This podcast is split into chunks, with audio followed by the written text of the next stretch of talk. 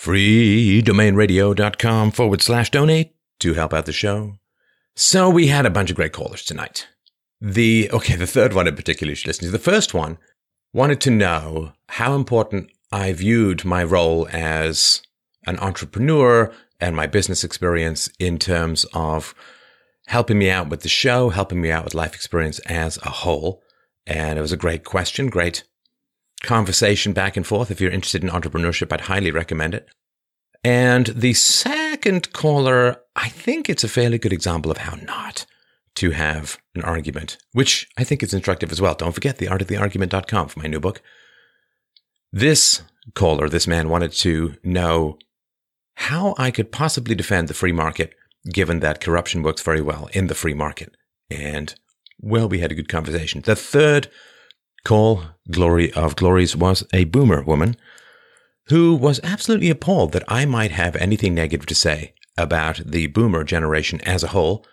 We had a great discussion about what I had said, and then she pretty much proceeded to, you know what? Listen to it. It's really, really important. It was a wild call for me, and I think it will be for you as well.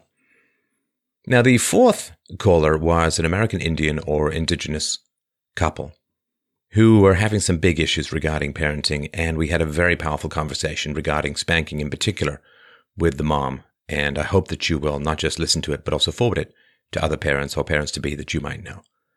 As always, thank you so much for listening. Don't forget to use our affiliate link at fdrurl.com forward slash Amazon. Follow me on Twitter at Stefan Molyneux. Sign up for the newsletter at freedomainradio.com and also enjoy the show. All right, on first today we have Rosser. He wrote in and said, As a young male, I would like to ask how important you would view the role of either an ambitious career with a company or entrepreneurship to self esteem, emotional health, and feeling of purpose in men specifically. Knowing you have a background in software entrepreneurship, I'd like to know how important your business experience was to shaping your philosophy regarding the importance of having purpose. That's from Rosser. Hey, Rosser, how you doing tonight? I'm doing fantastic, and I have to say it is a pleasure to speak with you, Stefan. Well, I appreciate that. Let's let's hope we can keep that up.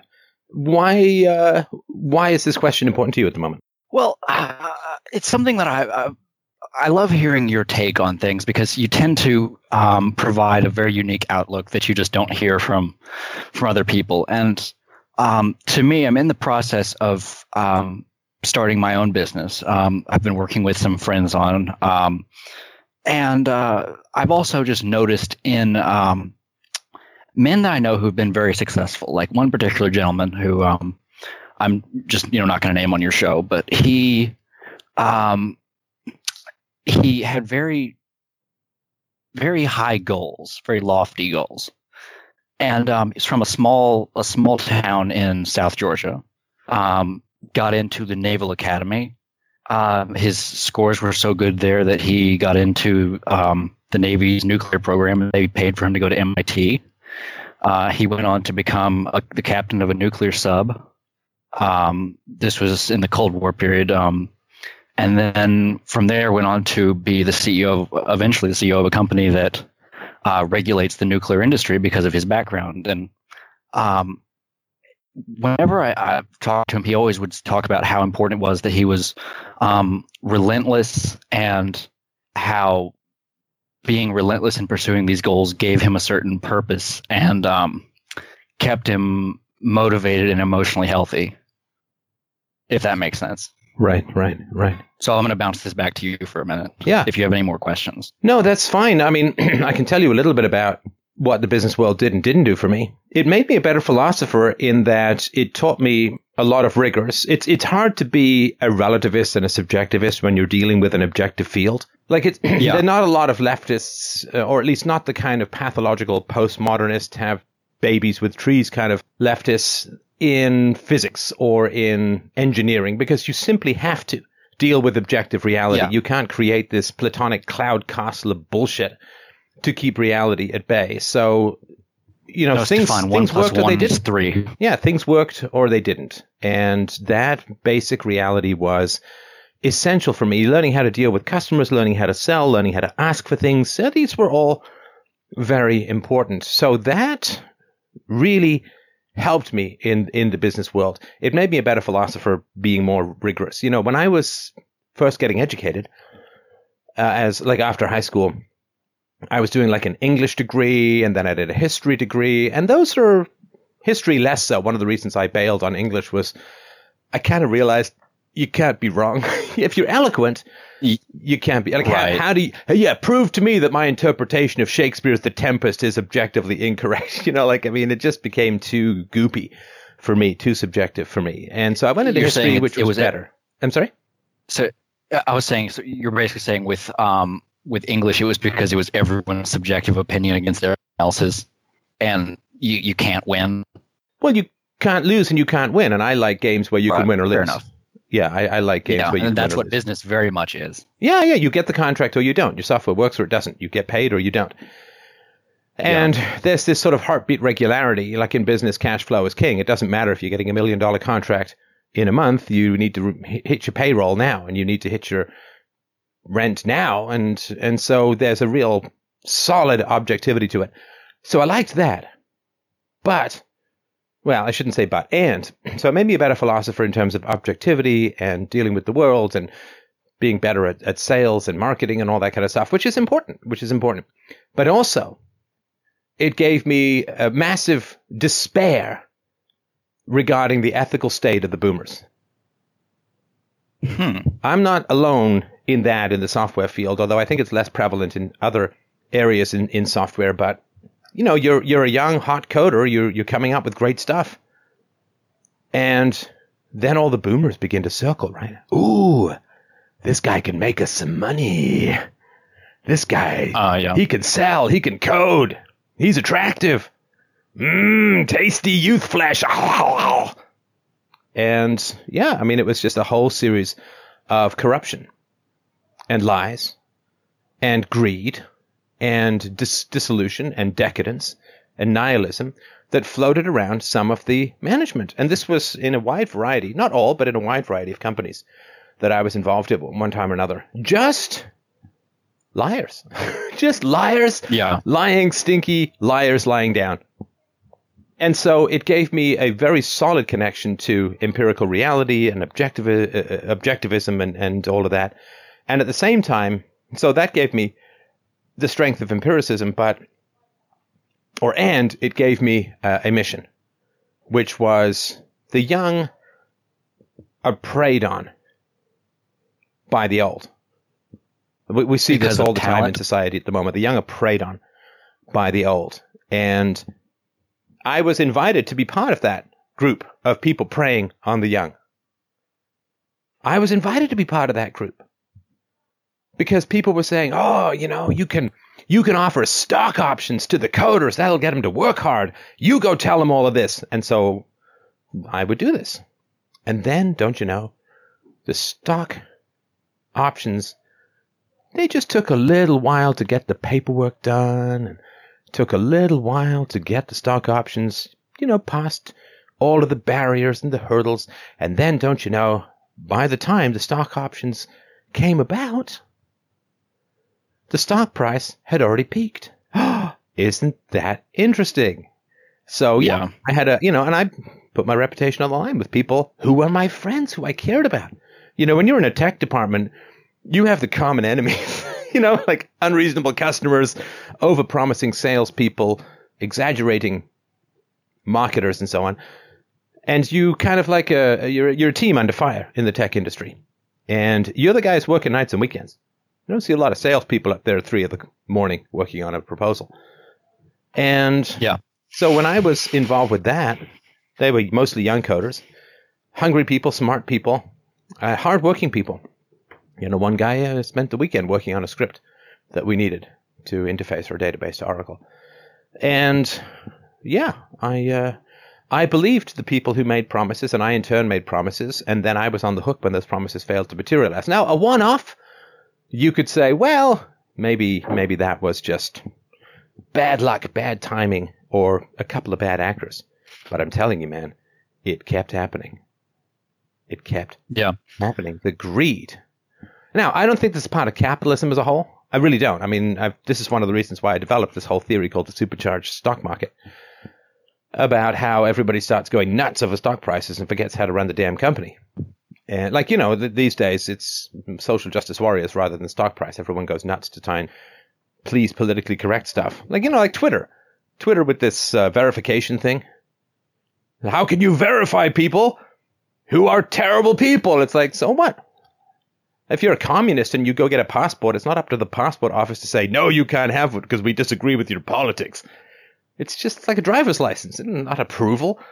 But they fell into this game of, well, we're gonna take, we're gonna take the check marks away from people. Oh, oh good. Oh, great. Now, good job. Now you got to police everyone. It'll never end. It's appeasement, appeasement, appeasement. So, non, at, at least with with the, the stock price and, and it's just naked greed, but with the other stuff, it's cowardice and capitulation to fundamentally very weak bullies, you know. Just say no. That's what I was raised. Just say no to drugs. Just say no to leftism. Just say no to social justice warriors. Yeah. It's amazing because, you know, there's all this punishment that's supposed to rain down on you if you say no to these people. And they, they just shrug and move on to another victim. It's all right. Poland's saying no. They're still standing.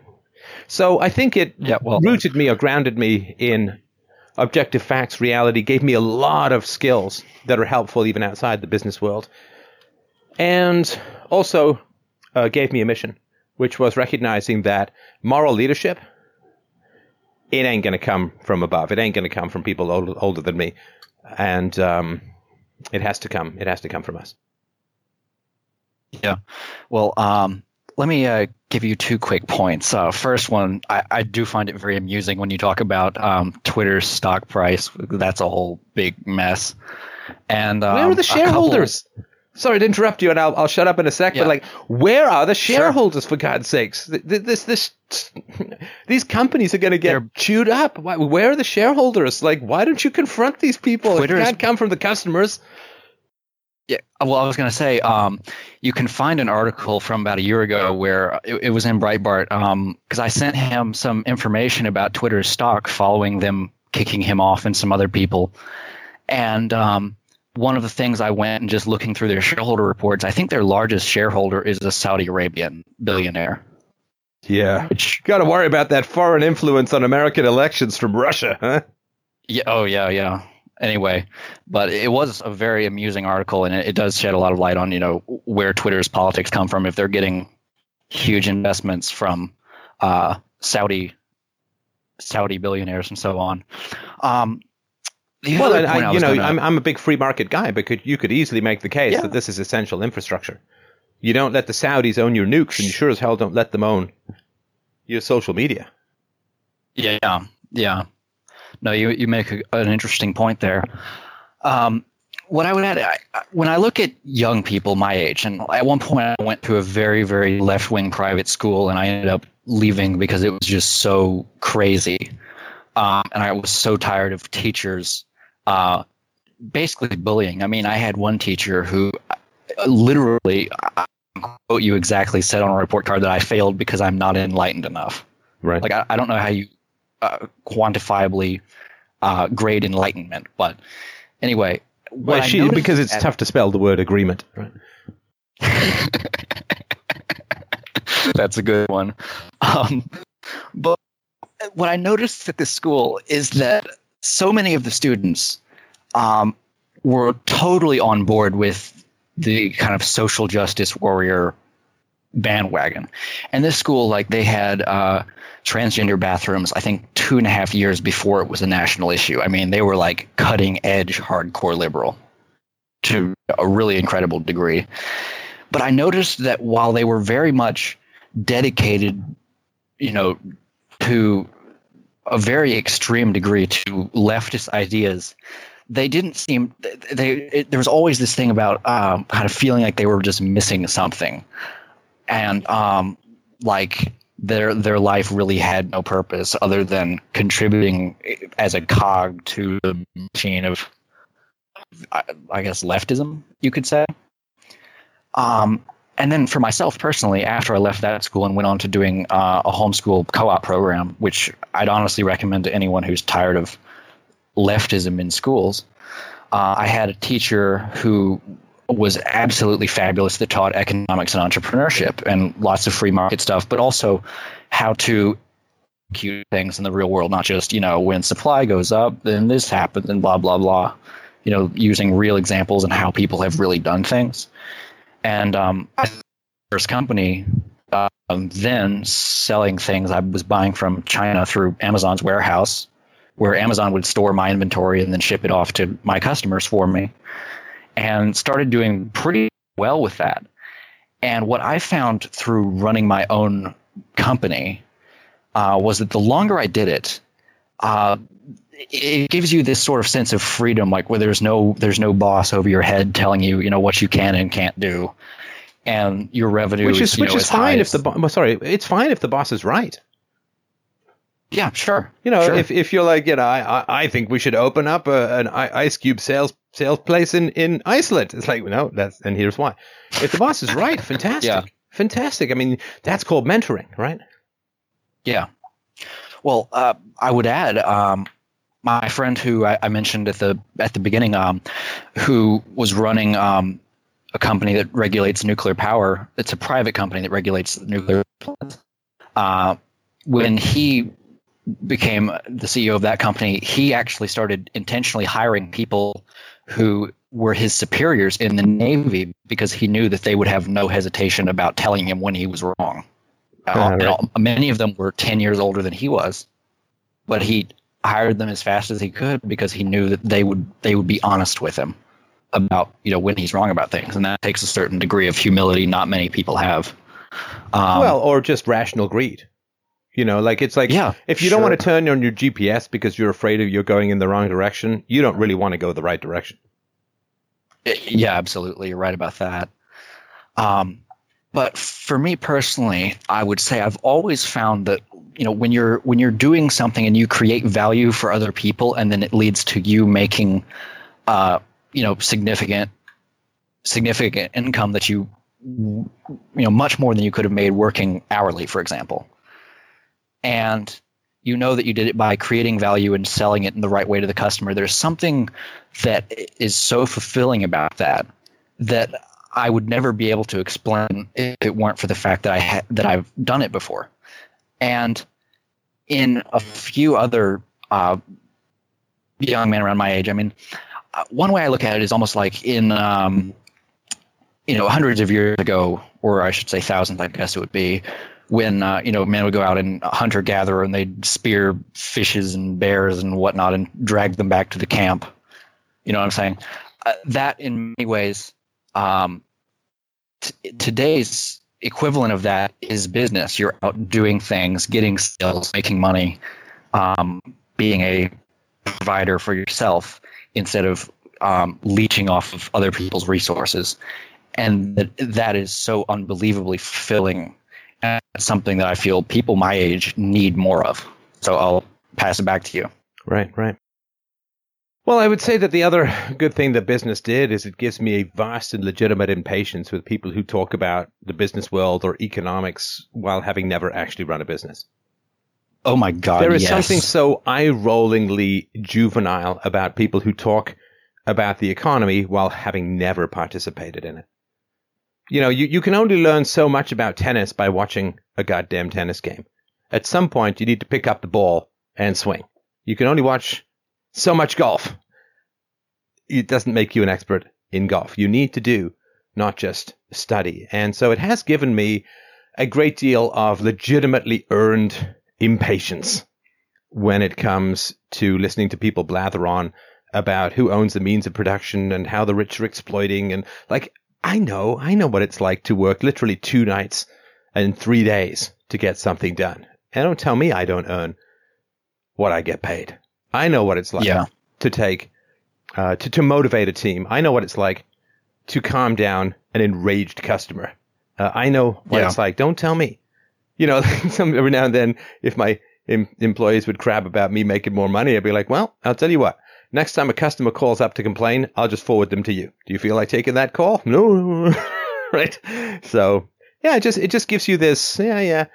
You're just talking about stuff. Uh, it's nice. And it, it doesn't, it's not even, doesn't really make me that angry. It's just, it's just talk. It's just people who've read a bunch and, and they're upset about a bunch and they don't, you know, like, they're, they're, they're like Wall Street the Occupy Wall Street protesters and so on. It's like, but you guys haven't, you know, I, I try not to talk a lot about the Filipino experience in Michigan because I'm not Filipino and don't live in Michigan. I try not to talk a lot about stuff that I have no experience of. And so when people, when young, middle aged, older, when they just blather on about a bunch of stuff and it's usually a bunch of left wing talking points, it's like, yeah, but it's sort of like that. I don't know if you've ever seen this movie with Steve Carell called The 40 Year Old Virgin. Um, I have not. It keeps popping up on my a, Netflix. but it's a I've pretty funny it. film. It's a pretty, he's, he's pretty good. But in it, and this is not a spoiler, this is very early on and it's not any kind of crucial Okay. plot point, but in it, he's talking like he's a, fo- he's a 40 year old virgin. And he's trying to talk about what it's like to hold a woman's breasts. And he says, it's, it's like a bag of sand. and it's like, well, no, it's really not, unless you're, you've got really someone with a really bad boob job that came from some Saudi prince or something. But so for me, it's like listening to people talk about the economy when they've never been an entrepreneur. It's just like listening to a 40 year old virgin trying to pretend that he knows something about women's boobs by saying they're like bags of sand. It's like Yeah. you're not mad at the person, you just know that they're lying and you lose all respect. Well, it, yeah, I, I personally, um, I, I completely agree with you on that. And then um, uh, another great example would be um, of the hypocrisy. Um, uh, my girlfriend of about two years, so I've got to say, Stefan, you would absolutely love this girl. Um, just incredibly witty and sassy and conservative, very similar to yourself. Um, but her father's hugely successful guy, just incredibly successful. And um, a lot of times, you know, when we were in school, people would, you know, do stuff. You know, you don't understand that. You, you know, you have money, and this, one guy was like, um, said, "Your opinion doesn't matter because your dad has a Ferrari tour." I mean, just really dumb stuff like that. And um, what they don't realize is that like he he dropped out of medical school. He's in medical devices. That's his his business. He's been in for 33 years. And at one point he was so poor that he slept in his car in the parking lot of a hotel because he couldn't afford a $25 a night hotel room and he slept in his car for like a month going around repping his own products. But he had just absolute focus and resilience and in the long term it paid off and he sold part of his company to another gigantic medical company but you know like you said people don't understand how hard people work when they're starting companies. Like they have no idea how hard it is to do that kind of thing or how much resilience you'd have to have to sleep in your car for like almost a month you know with the, the determination not to give up and you know keep going on your business. Like it, it's it's a hypocrisy. Or when someone points to a company's revenue and says they're exploiting their workers, then you have to like take them all the way down to the bottom and say, no, you see this number right here that's 1% of what the revenue is? That's the actual profit. See that, you know, stuff like that. So, Well, it's also kind of sad to me when people say, oh, the corporations, they're ripping off the workers, they're not paying people enough. So what we need to do is raise corporate taxes, raise taxes on corporations. It's like, oh, man, it's so ridiculous. Wait, there's no such thing as a corporation that has a magic bag of money. it's, I mean, it's just a flow through. They pay their people less, they raise their prices. Uh, that's all there is. And so, yeah, I mean, the fact that in the new tax plan there's a reduction in the corporate rate, fantastic.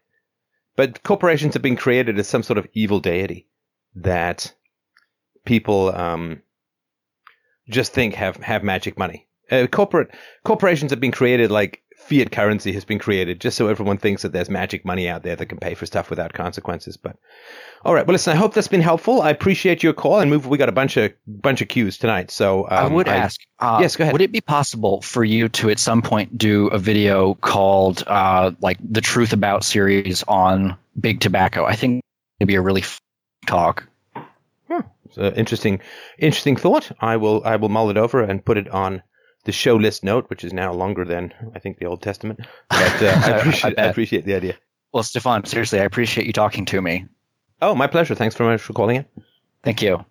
All right, up next we have Kenneth. Kenneth wrote in and said, I consistently hear you extol the virtues of the free market while you rail against the excesses of the state. My personal experience in working inside a wide sampling of both agencies of the state and various international banking institutions has shown the reverse to be true in practice. To what degree is systematic corruption applied, valued, or discounted in anarcho capitalist ideologies? That's from Kenneth. Hey, Kenneth, how you doing tonight? Oh, not too bad. How about yourself? I'm doing well, thank you. And uh, can you give me a little bit more details about what you mean?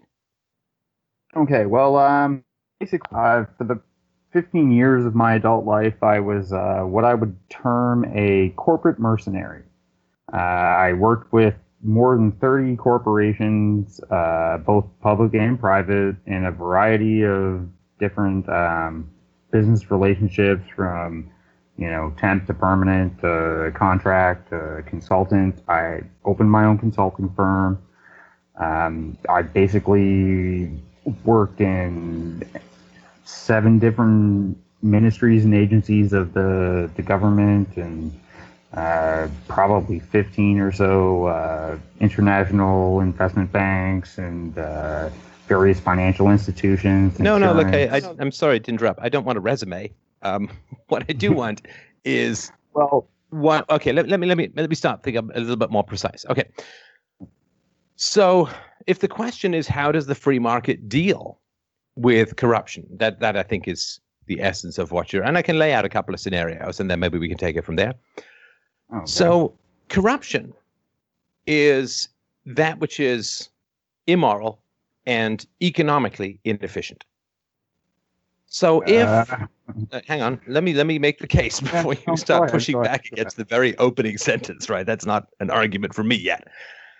So okay. if if you bribe a company to take your solution over the solution they otherwise would have chosen, then you are paying them to choose something that is less valuable to them. So let's say you pay $5,000 for them to buy your computer system then clearly they don't want your computer system in the same way that a woman doesn't want to sleep with you if you have to pay her $100 to do so, or 75 cents in Venezuela, tragically, these days.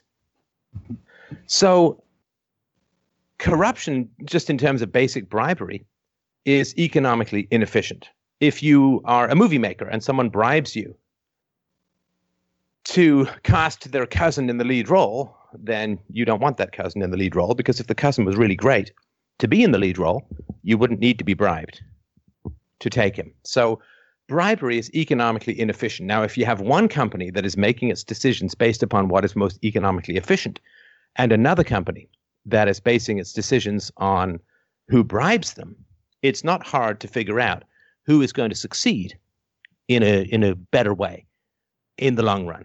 Is that fair to say that, that, that there is an inefficiency in bribery that enriches the individuals, but has the company provide less value to its customers or have less satisfaction in well, its employees. And of course, if you if you're a decent person who works at a company and the company is corrupt, you don't want to be there. And so moral, decent, good people will not want to work at your company and overall your economic value is going to decline. Well, my whole argument about my my definition of corruption is that people, when acting in economically pure ways, it's not inefficiency per se. It's actually the correct economic decision based on uh, the way that our system is designed. It well, no, the question, the question is not, I don't know what correct or incorrect means. People. The question is, can you be honest? Right? The corruption involves lying right? Yeah. Because you have to hide the fact that you're taking a bribe. You have to hide the fact that it is the bribe that is determining your decision. You have to pretend that a particular transaction is fair when it's not. And it's the lying part that is wrong. Would you agree? Oh yeah, absolutely. Like I, I need to preface this all by I, I'm not a, a statist or a lefty or, or a social justice warrior or any other pejorative term that you know you might want to apply in this particular time. Well, no, no, I, am not. Uh, I'm not saying that. Let's just no. Hang on. I, I don't need. No, no, I don't need the commercial. Just, just, let's continue with the well, argument. The nature of my question is is sounds like it might be from a statist or a communist. No, no, I don't. I don't. I'm Somebody- not. I don't. No, forget all of that. Let's just keep on with the. I don't. Let's just keep on. Well, with, keep on with the okay, debate. I'm I'm a left libertarian. Okay. Now I know that's a kind of rare animal in today's. No, no, I don't care what label you. Sorry. I don't care what label you're giving yourself. You could be a Martian. You could have tentacles for a nose. I don't care. Like, let's just have the argument. Okay, my argument is about the the base corrupt nature of man. Okay, so you're not going to respond to anything I said. Is that right? We're just having this parallel discussion where we both make speeches that are unrelated because I made a case here about economic efficiency and lying and what's But best for the customer is what's best for the company. And I made a case about who ends up staying with your company if you have to lie or people find out you're lying. So you're not going to respond to that? Is that my understanding? No, but I, I did try to respond to that. The case that I'm trying to make is that No, you People- haven't. You gave me a big speech about how you're not a social justice warrior, and then you started talking about the fundamental corruption of man. You are not responding to the points that I make, which is fine. I just want to I want to know that you know you're aware of that. that I, I told you already that my argument is not that corruption is inefficient in our economic system. That people acting in purely the economic interest of their corporation and in their own self interest is actually contrary to what is good and ethical and decent. Yeah, but you're not responding to the argument that I have made. you're saying that yes, okay, if people have a ethical problem at work, they should just quit and go to a That's place not what that doesn't No, give them nothing to do. F. If you're not going to look, if you're not going to bother listening to me, like if you've just come here to speechify, I'm moving on to the next caller because I this boring. I've been doing this long enough to to recognize when a pattern is occurring. You're not listening. You're just waiting for me to stop talking so you can make a speech, uh, and I'm- you're I'm not going to engage in a debate with me. trying to understand. Yeah, maybe I, I I didn't understand the point that you were getting at. Well, okay, but why didn't you? I mean, I made a couple of arguments. Do you know what they were? Yeah, you said that you know if you take a bribe, then you know that's actually economically inefficient. You're not doing things for the right business reasons, and um, that corruption is is inherently not a good thing in a free market system. But my whole argument. Okay, so so now, so hang on. That's not a bad way of characterizing what I said, and I appreciate that.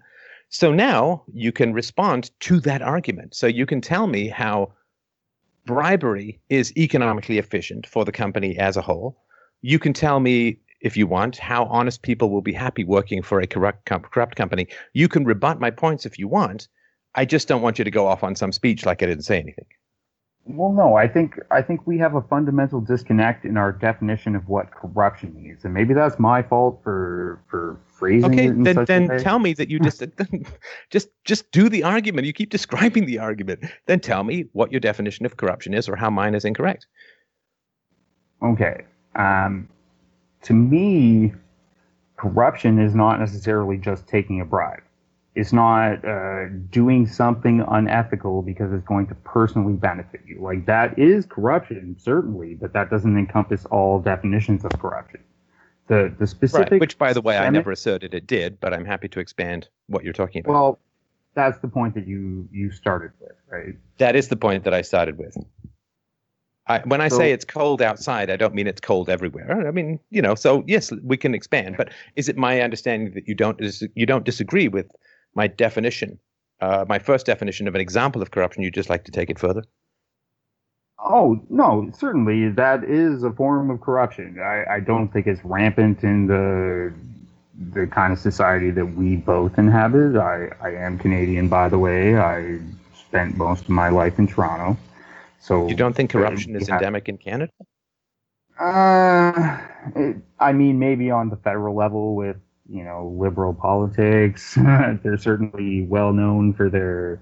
their You don't think politicians buy votes by promising free spending on particular groups? You don't think that politicians buy votes from Muslims or other groups by promising more immigration? I'm, I'm, you don't think that, that people buy peace by paying off welfare? You don't think that, that people buy female votes by uh, giving women what they want in the court system and, and what they want in terms of uh, uh, healthcare and what they want in terms of support for single motherhood. I'm I'm trying to figure. out.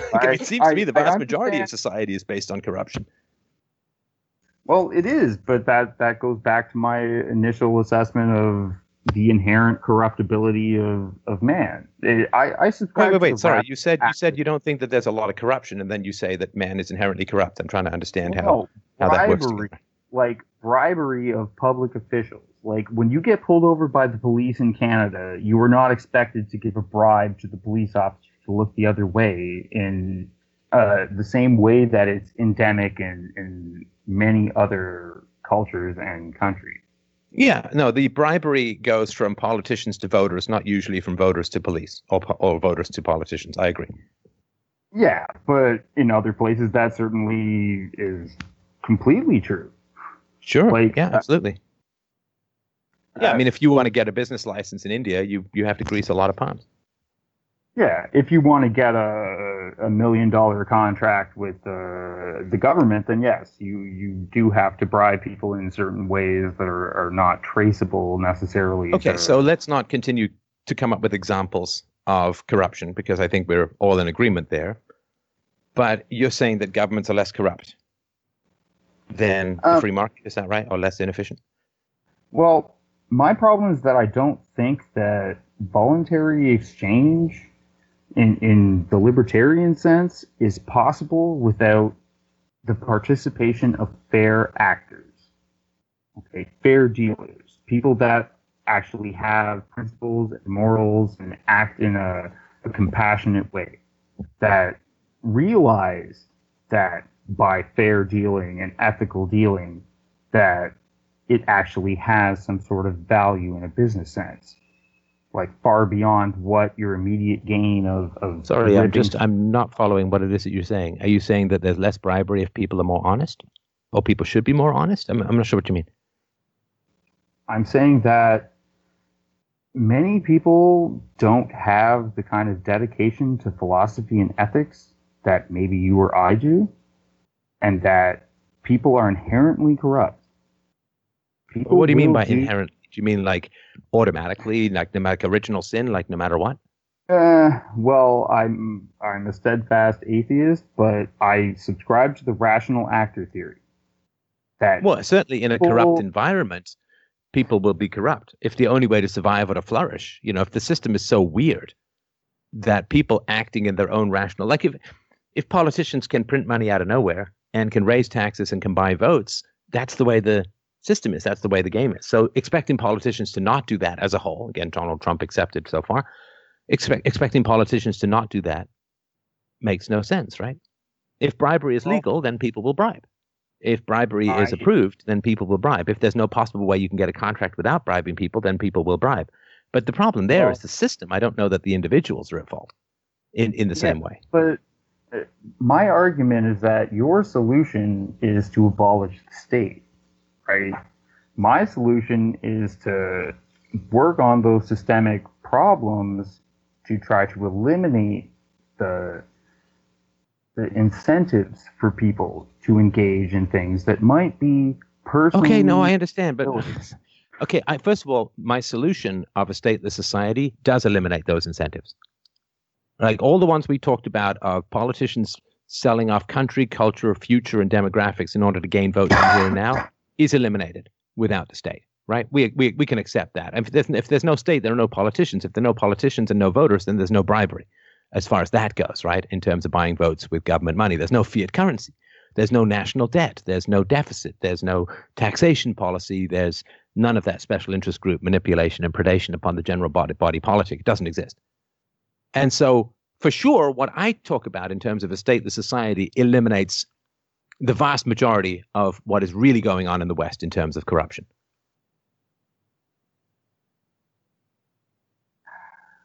Yeah, I certainly recognize your point, but uh, my understanding of the nature of human beings, when you have a state and you have enforcement mechanisms in place, but they're not efficient, then people will always make rational Sorry, which choices. enforcement? I'm sorry. What do you mean by enforcement mechanisms? Uh, laws, the rule of law. I believe in the rule of law. Like I'm anarchist and uh, I hate hereditary monarchy and whatnot, but I, I okay, I, I don't know. You're all over I, the place, man. Okay, come on. Let, us let's just try and focus a little bit. Okay, make one argument at a time, and let's talk about that. I mean, just this like wondering about stuff. I don't know what the point of that is. So, human beings, we're wired to survive and to flourish, not to be virtuous. And what you want is a system wherein the virtuous have the most chance to survive and flourish, and the evildoers and, the, and, and liars and corrupt people have the least chance. Now, when you have a state, then corrupt people, I mean, good heavens.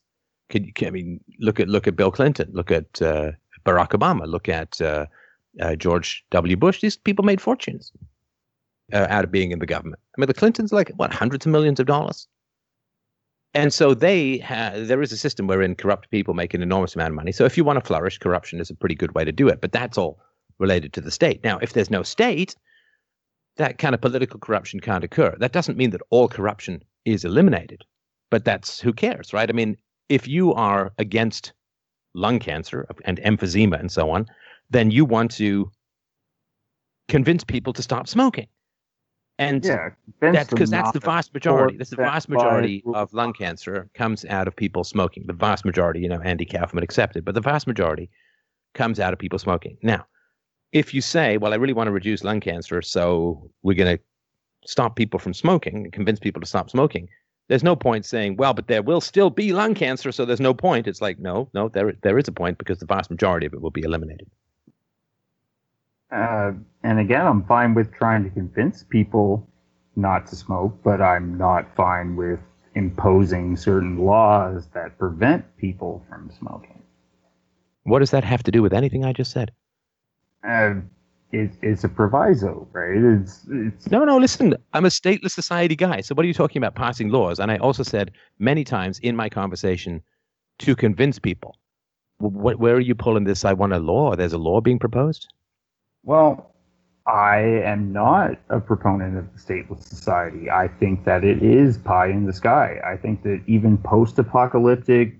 Uh, Wait, sorry, pie in the sky. Do you consider the word? Hang on, hang on do you consider the phrase pie in the sky to be an intellectual argument? You, would you classify it, say, as inductive or deductive?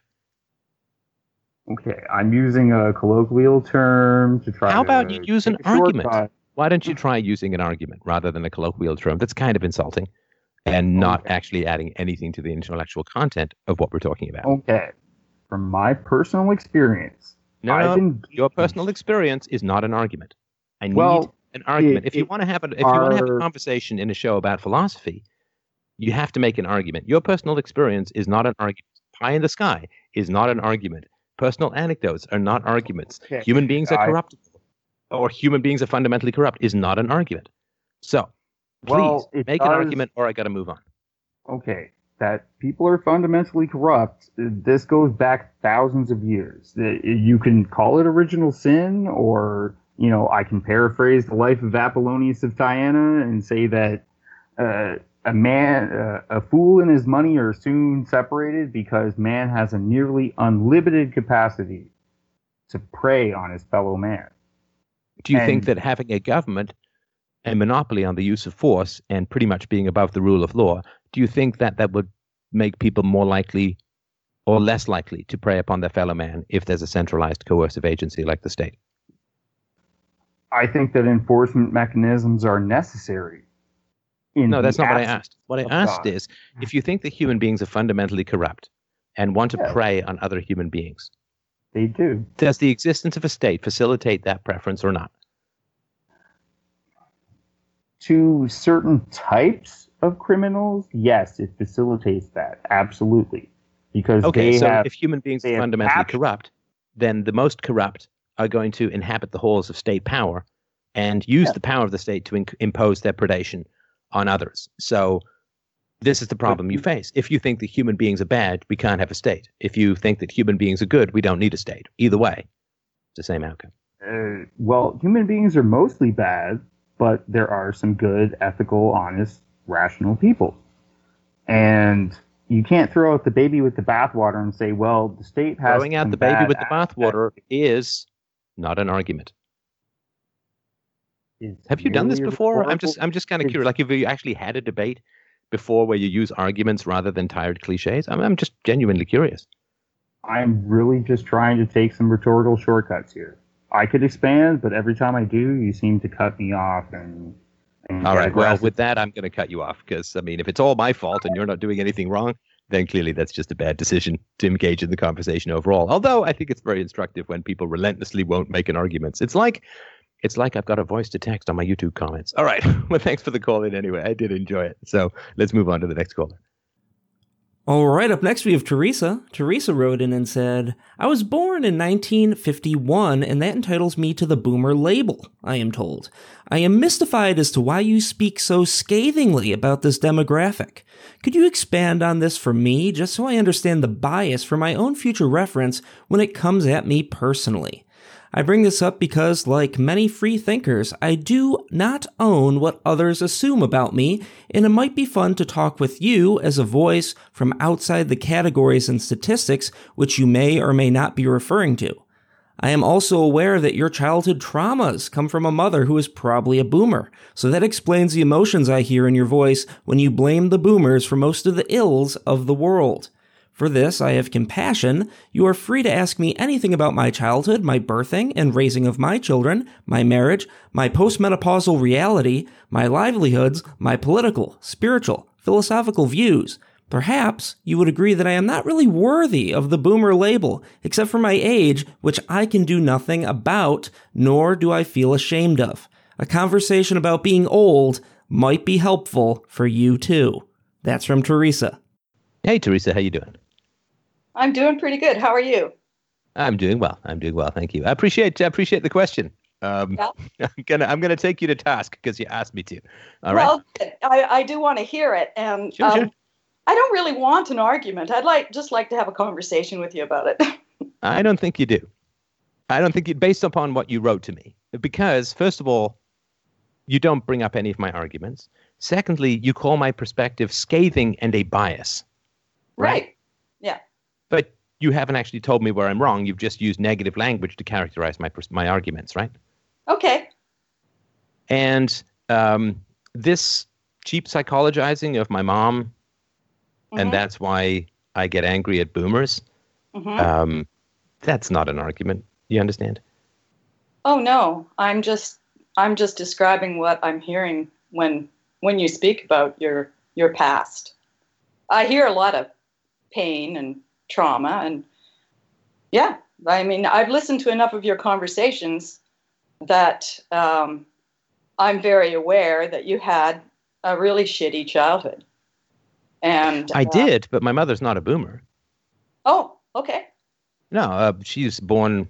I mean, it depends where you. St- I generally think of it as the post-war period, like sort of 1946 onwards. Although some people put it a little bit earlier, but my mom was uh, a decade almost before that, so she's Oh, okay. definitely not uh, not a boomer. And I, I never think of her in that in that category. I mean, to me, the boomers generally come from countries not smashed up by the Second World War. I like. I don't think of East Germans particularly as boomers. I think of it to, to a large degree as a North American phenomenon, although I know that demographically that's not entirely correct. But uh, And and did she grow up in Ireland? no, no, she grew Oh. up in Germany. Germany. Okay. Okay. And what happened to your dad? When? Well, I mean, that that's a big, you know, he's he's an old guy now, right? So I'm just trying to narrow it down to what you mean. okay. Well, he wasn't present for uh, raising you. No, he left. I think I was about six months old, so he Oh. left uh, before I knew he was there. Yeah. Okay. Good. I was just wondering about that. I was actually like looking on Wikipedia to see if I could find out some facts about you, but nobody's talking about that. So thanks for no, of course not. Of course not. Of course not. Okay. so. Now, why would you be bothered if I speak scathingly of boomer characteristics that you do not possess? Why would you be bothered? Because obviously, I've never said all boomers are X or this allows. You know, this is a generalization.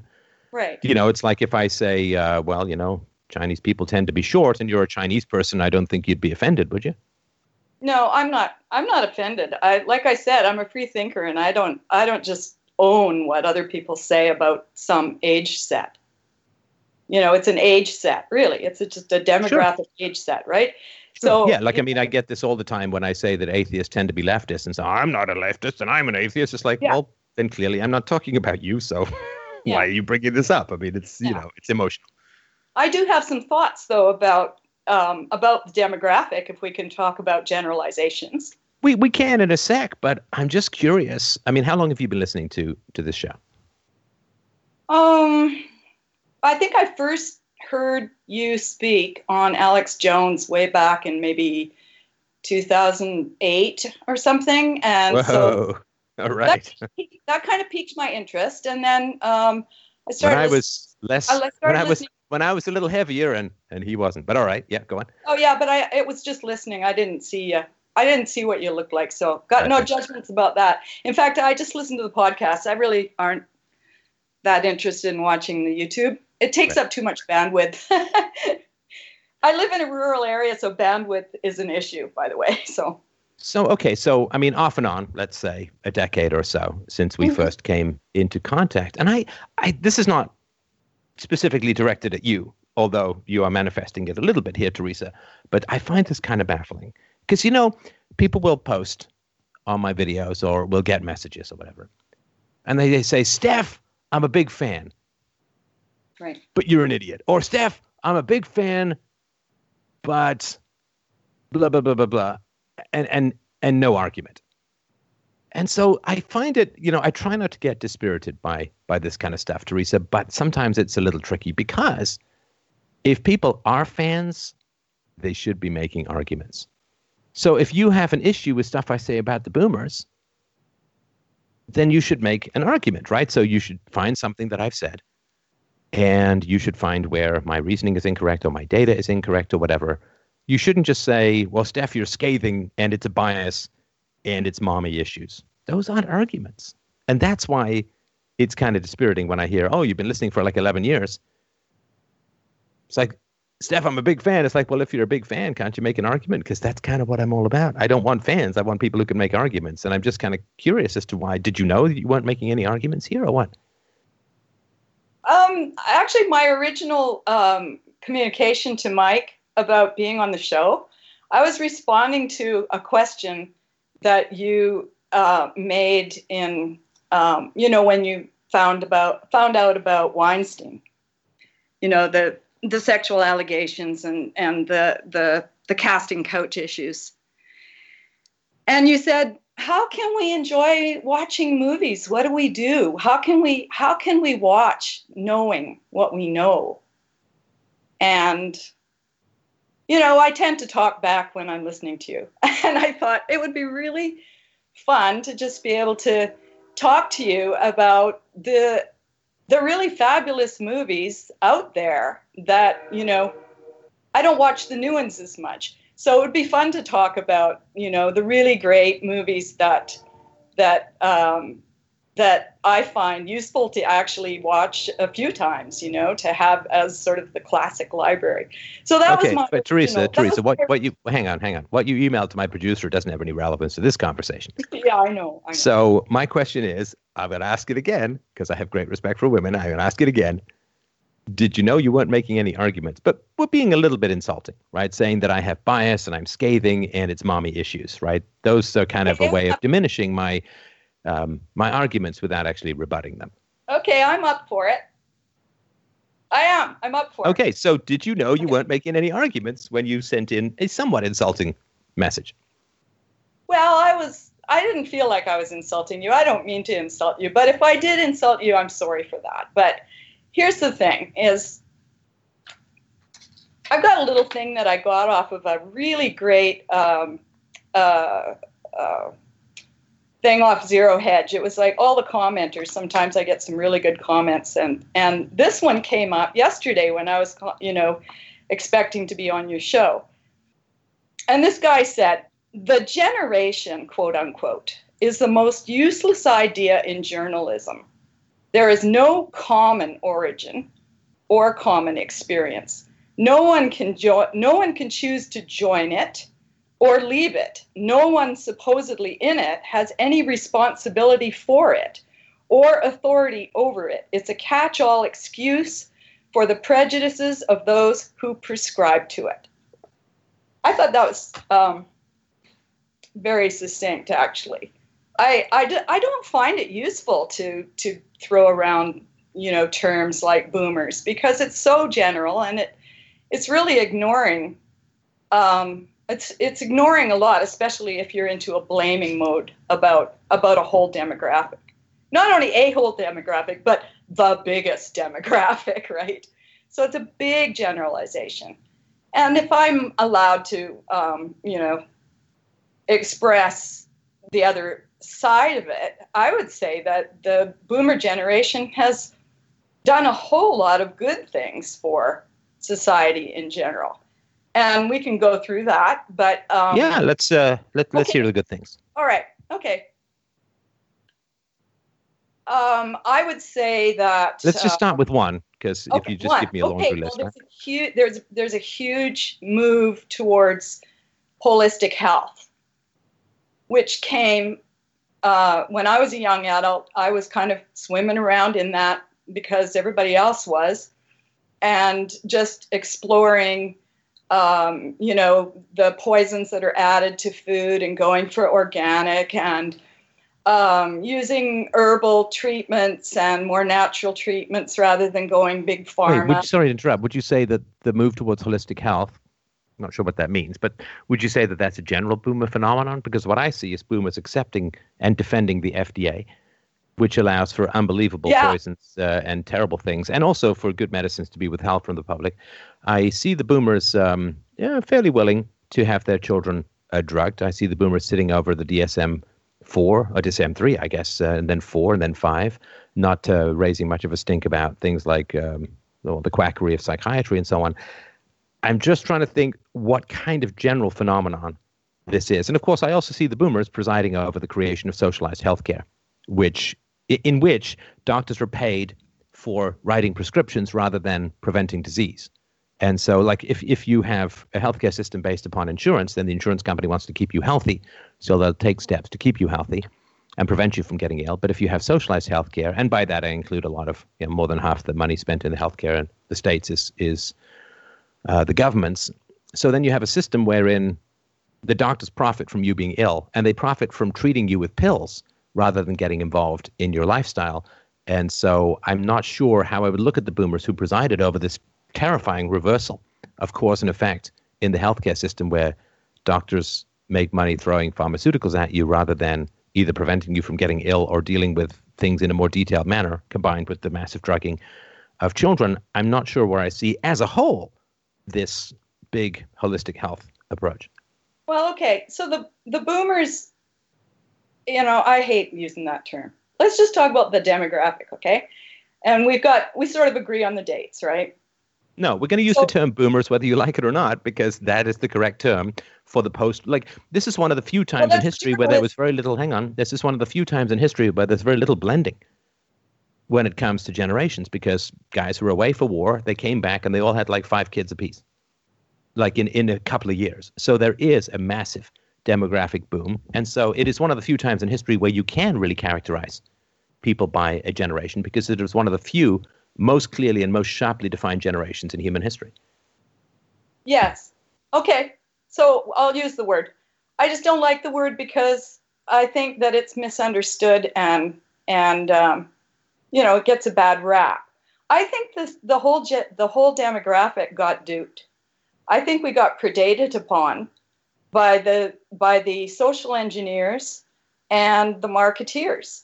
And it started right with you know diapers and bottles and all the stuff that they figured they could sell to the mothers of the baby boom and it just went everything that that this demographic was going through from childhood to teenagehood to uh, you know adulthood being being a parent and etc all the way through all the way along they were predated upon by the people that can make a ton of money selling things to them. And also, um, are you saying that this was just, unique to the boomers? Um, I think it really stepped up because the thing is that you could really access a lot of people all at once by targeting your advertising to just that one demographic. It Wait, was a, but you know, hang on, hang on. Are you saying that the boomers, like, the, are you saying that the the people who wanted to prey on others just magically appeared during the boomer phase and weren't around before or since in human oh, history? Oh, no, I mean, every no, generation no. has to deal with the elders who want to prey on them, don't they? No, I'm not saying that at all. Those those um, businessmen and political ideologies, ideal. I'm sorry, political idealists, and uh, you know the communists and the, and everybody else that's been um, uh, trying to um, engineer the uh, society. Uh, you know, going back to eugenics and and uh, you know the whole the you know you can go right back to to a lot of the uh, programs to mind okay control. sorry we on a bit of a ramble fest here do you think that from a younger generation standpoint teresa do you think that when the boomers complain about being preyed upon when they have dumped an unbelievable amount of national debt on the next generation do you think that the boomers playing victim comes across as particularly credible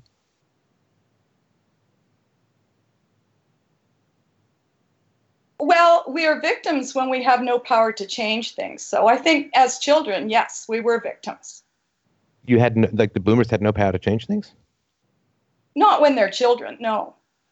No, no, no. Of course not when they're children. But I mean, I'm not. I'm not complaining about boomers when they were five. I never have. right? I'm talking my, about adults. Okay, I know that my personal experience isn't an argument, but I I have lived in rural areas for most of my life. And my picture of my demographic is quite different than what's gone on in the cities. And I never I never was involved with the state. I tried very hard to just live under the radar. I was maybe what you want what what you might understand as being a member of a of a counterculture. I mean, I I basically went um, you went you know, off the grid. Raised, raised, my kids in the bush. I was very. Yeah, I, hang on, hang on. So you, you went off the grid. I did. I went off the grid for many years. I homeschooled my kids. I gave birth at home. I I raised my kids with no, and with, that's that's uh, great. No, and natural look, healing. I, hang on a second. So. Like I I appreciate that. I think I think your kids probably did did very well out of that. Certainly compared to what would have gone on in government schools. It's fantastic. Absolutely. I mean, good for you. Yeah. But you didn't. And they fight. got raised with. Yeah, you didn't fight you weren't out there fighting. You say, oh, well, we were helpless to fight, but you went off the grid. You didn't fight. I mean, I could have gone off the grid, but I'm here fighting. Well, I fought in my own way. Then how did you fight? Oh, I got it from every angle, especially when I was raising kids.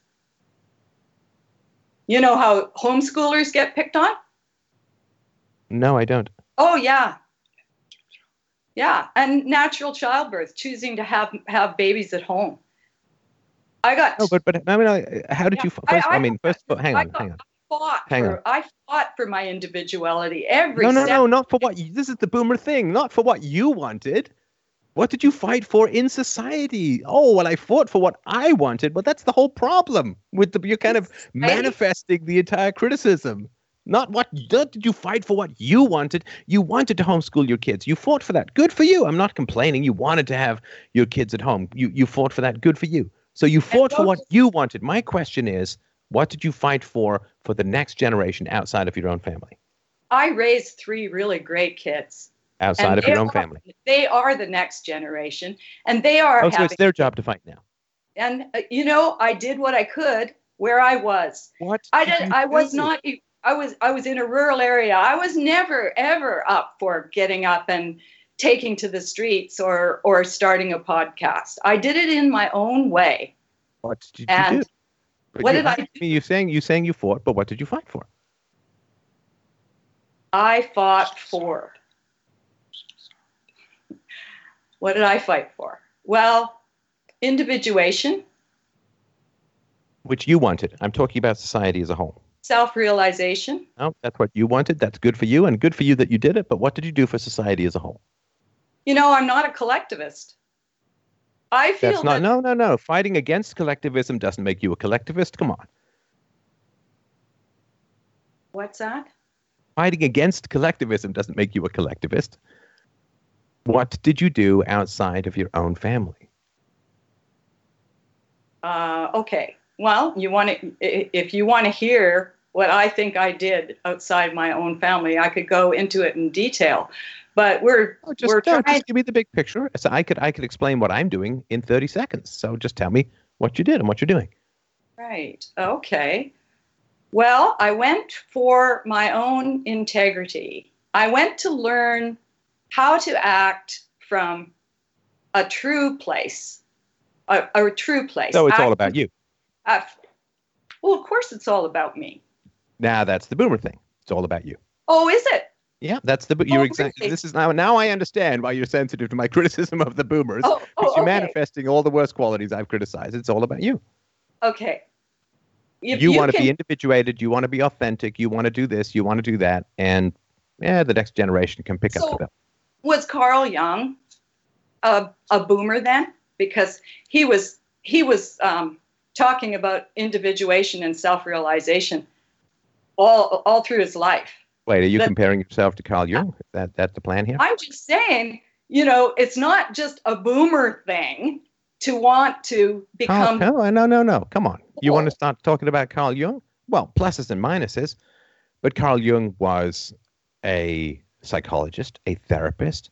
He worked with Freud. He wrote huge numbers of books. He tried to educate people. He was a teacher. I mean, he did things for his society more than just uh, I want to have my kids at home and homeschool them and be like, are you are you you going to put yourself in the category of Carl Jung?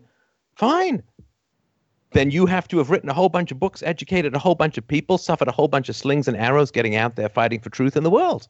Okay, I'm 66 years old. I've done a hell of a lot. I'm still waiting for you to tell me one damn thing.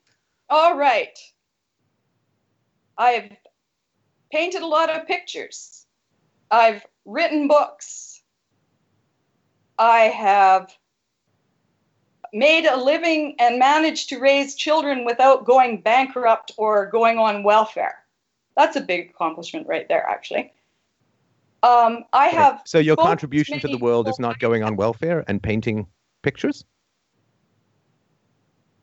Uh, you know, I offered, I offered actually to, to Mike, I offered uh, for you to see uh, a movie that was made about me so that you could maybe get Listen, a better. I'm not I don't I'm I'm glad that you painted pictures, Teresa. I really am.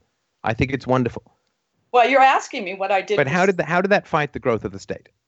What's that? How did that fight the growth of the state? I didn't give them any of my power. See, that's all about you. Well, that's uh, What did you do know, to the- fight the that's size way and power and growth of the state? well, and so what you're doing is is uh, like give, give me a hint here. What what no, are see, what, no, no. See, look, are you doing? Teresa, you know, and I know, and everybody listening to this knows that you didn't. And listen, I, don't even mind that. I don't I even like if if you d- lived a life for yourself and you didn't want to get involved in fighting the size and power of the state. If you wanted to live a life where you painted and you wrote and you raised your kids and you homeschooled and so on, that's fine. Listen, I'm not saying, oh, that makes you a terrible person or anything like that. But it does mean me that you did nothing to fight the mess which my generation now has to claw and bite and fight at great personal risk to try and reverse. You did not push back against the growing cancer of state power. And many of your generation, not yourself particularly, because you were more off the grid and so on, but many of your generation greedily sucked at the teat of state power, grabbed everything they conceivably could, and were more than willing to indebt the next generation for their pensions and their retirement and their health care and their benefits and the welfare so they didn't have to give money to charity as much and left a massive bill state power, environmental degradation, massive entrenched bureaucracy, huge national debts, staggeringly enormous, over $200 trillion in America of unfunded liabilities. That came out of the boomer generation primarily. I didn't do that though. I didn't say you did. My Right. question is But you did say What did I you was a do to boomer stop because I it? cared for myself. what did you do to stop it? I created an alternative. You understand that's very weak source there, right? No, I don't think it's weak at all. Okay. I think What did you do? Tell me what you did. Pardon me? Tell me what you did. I don't know what creative and alternative means. What does that mean? I do not live like a typical, statistically typical boomer. I created an alternative. Yes. What does that I mean? use I use money as le- as little as possible, as little as possible. I trade as much as I can. I barter. I buy things from neighbors and trade things. Okay, I so you feel that, hang on, you feel that the military industrial complex is somehow going to be brought down by the fact that you trade lawn mowing for eggs? It's going to bring itself down, Stefan. I'm not going to take that cross and bear it. There is no Okay, way. so you you don't have to lift a finger. It's going to crash, and the next generation or two is going to have to deal with it because you didn't want to do much about it. Well, you know what? Uh, it- there's another quote I have here that um, this really famous guy says Hard times create strong men. Strong men create good times. Good times create weak men. Weak men create hard times. And so the cycle of history continues. And what does that mean? I don't know. I have no, I have no idea what that has to do with what we're talking about.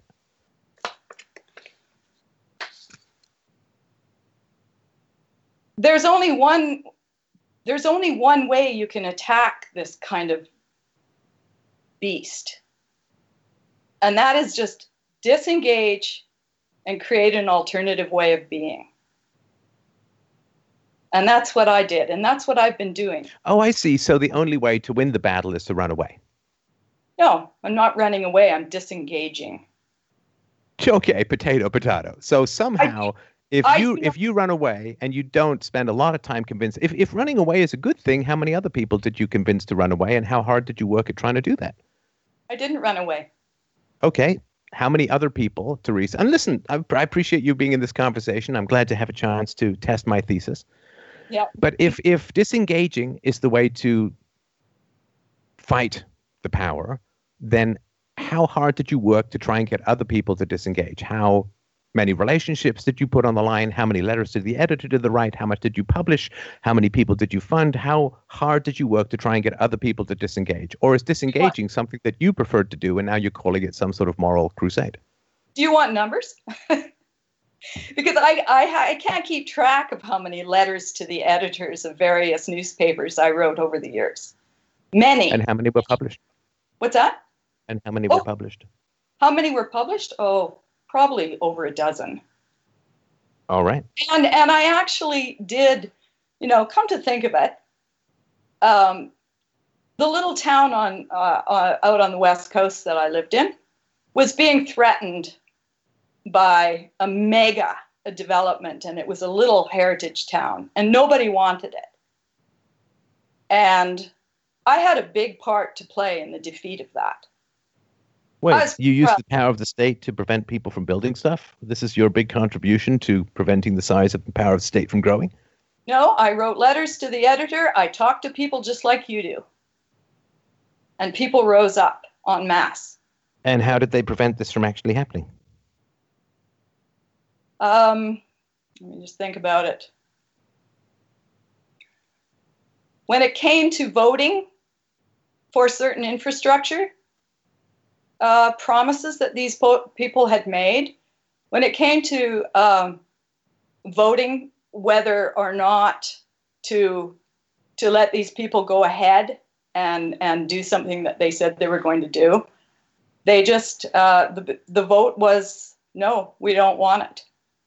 So you There was- the power of the state to prevent people from building things in your town. The power of the state. Yeah. Uh, didn't the state then forbid to give them a license or didn't give them the, the permission to do what they wanted to do? they wanted to uh, they wanted to completely change the nature of this little town against So? the What's wrong with wishes of oh, well, against the wishes of the people that lived there. No, no, no. If it was against the wishes of the people who lived there, then no one would sell them the land to do it. No one would patronize the businesses that they built, and nothing would change. That's exactly what happened. They didn't Oh, so you organized a boycott, but you said voting. voting indicates a mechanism of state power.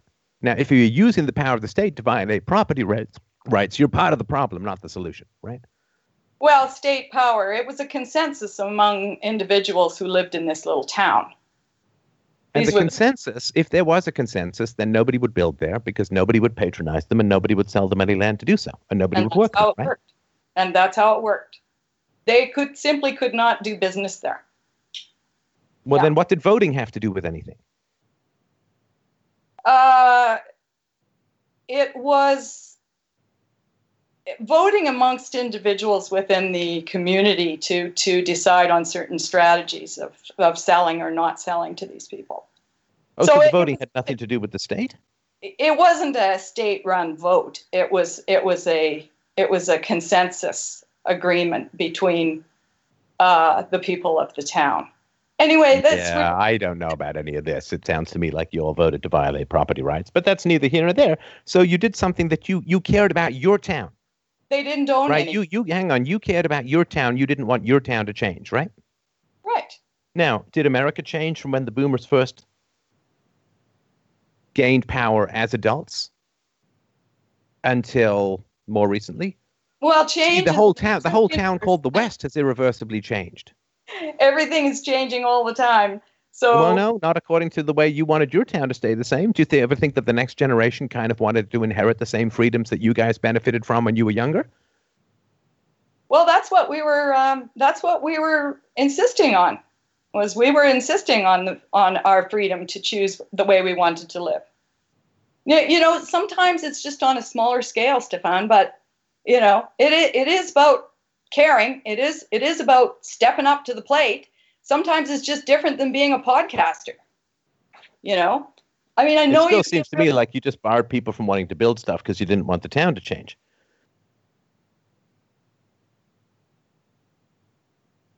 Well, the changes were not desirable.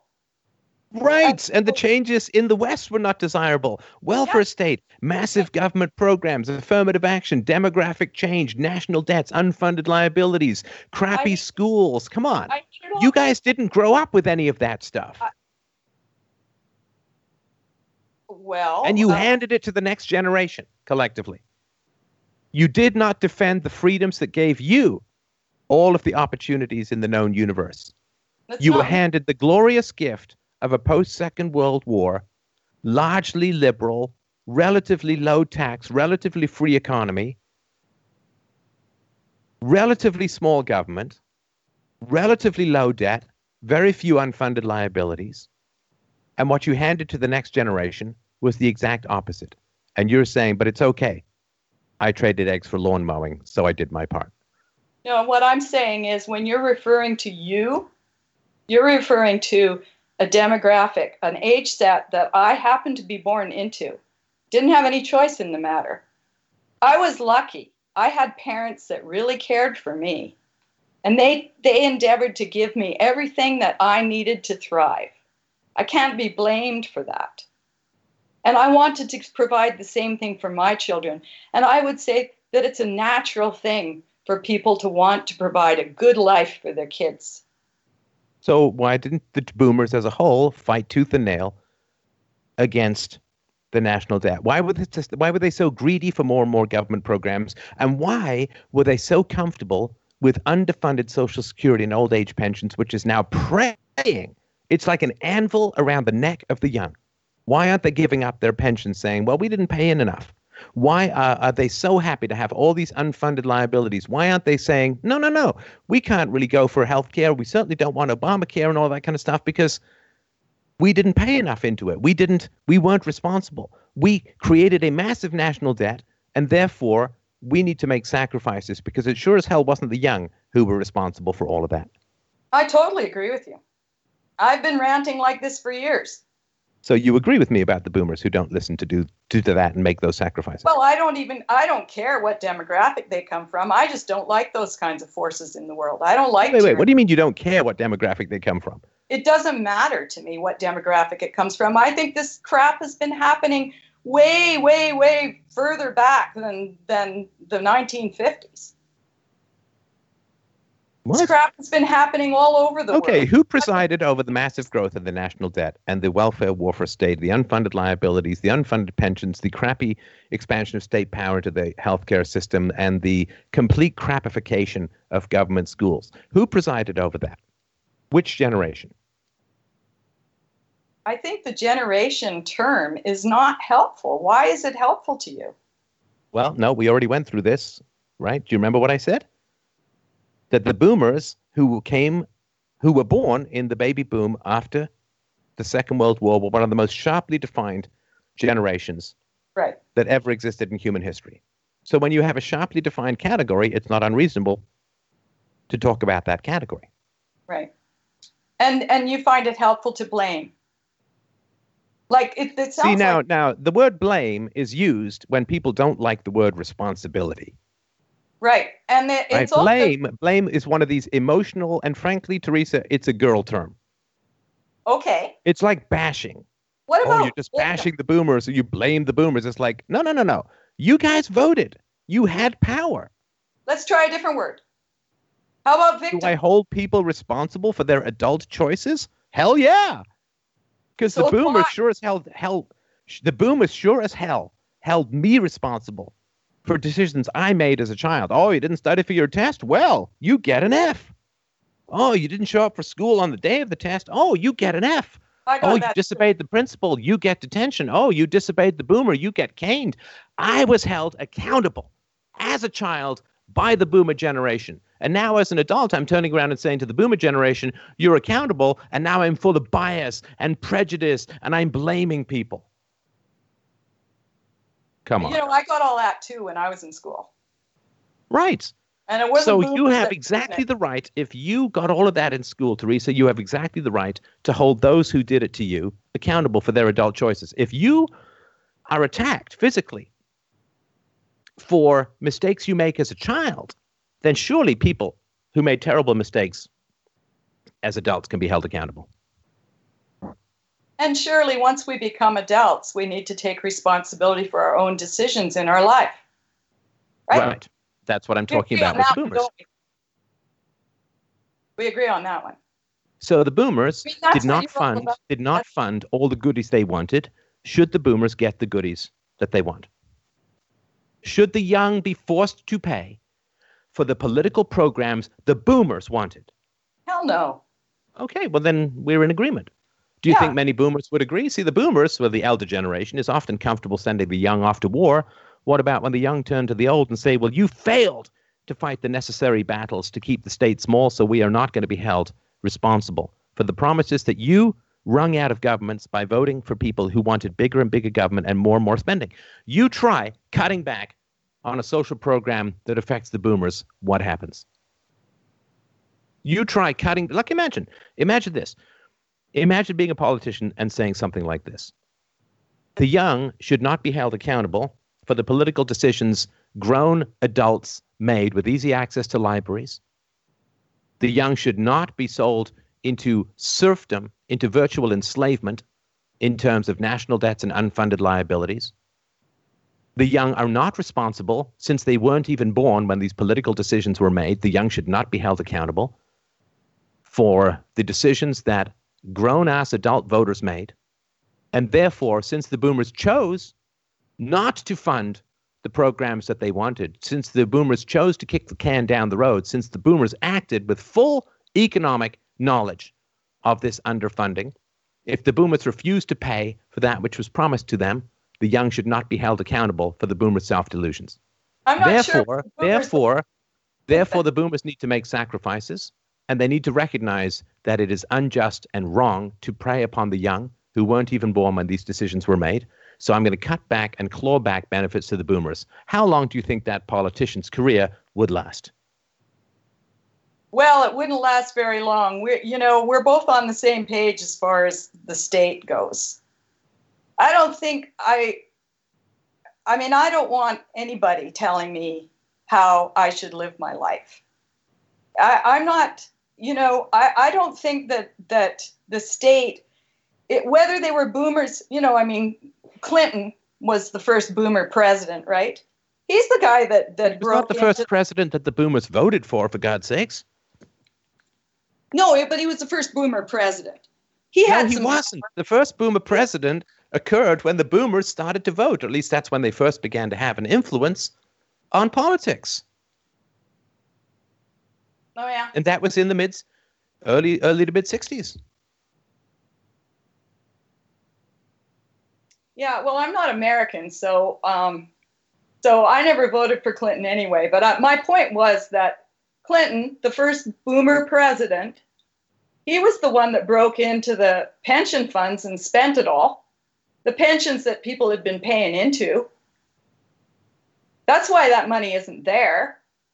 It was spent to balance the books to make him look better. And um, did the boomers So, then I mean, vote him out but- and vote in somebody who was libertarian? Yeah, I mean, if, if you no, if no, they didn't. That the state can make decisions for you, and the state can make decisions for society, then you know you're going to keep trying, keep voting harder, because maybe you'll hit it eventually. You'll find somebody that can tell you what to do properly. I don't have any faith in voting in politicians. I really don't have any faith in them. So far, they've shown me no reason to believe in what they do or decide for me. I only follow the laws that I have to follow. And that's that's the way it is. Do you know how many times, Teresa, Hmm? you use the word I, me, my town, I do this, I self actualize, me, me, me? It's all about you, You not bet. about society as a whole. You bet. This is my life, and you're having your life, and in this show is all about you. I mean, we all. This show is all about me? yeah, you bet. This is your show. Oh, show. I think that's what they call projection, Teresa. Okay. Cool. That's what they call but do you mean projection. I'm the only self-realized person in this room? No, no, no. You, you, you misspoke. You don't mean self realized, you mean selfish. Because it's all about you. I don't mind being selfish. I know you don't mind being selfish. That's my whole point. Remember Ayn Rand? she said Oh, serving. oh, oh, are you saying the boomers are big fans of tiny government, of libertarianism, of objectivism? Trust me, I've talked to boomers my whole life. you bring up Ayn Rand, you do not get. They, they- it's like Well, they read the title of the book, The Virtue of Selfishness, and then just said, oh, well, then it can all be about me. Well, the thing is, there were so many boomers that there's so many different kinds of boomers. I live in this little town. It's a it's a really little town. There's 150 50 households here, and a large majority of them are in their 60s. So we're kind of like a boomer town here. And you know, the people that are living here, they're they're all hardworking individuals. You ask them how they got to where they are.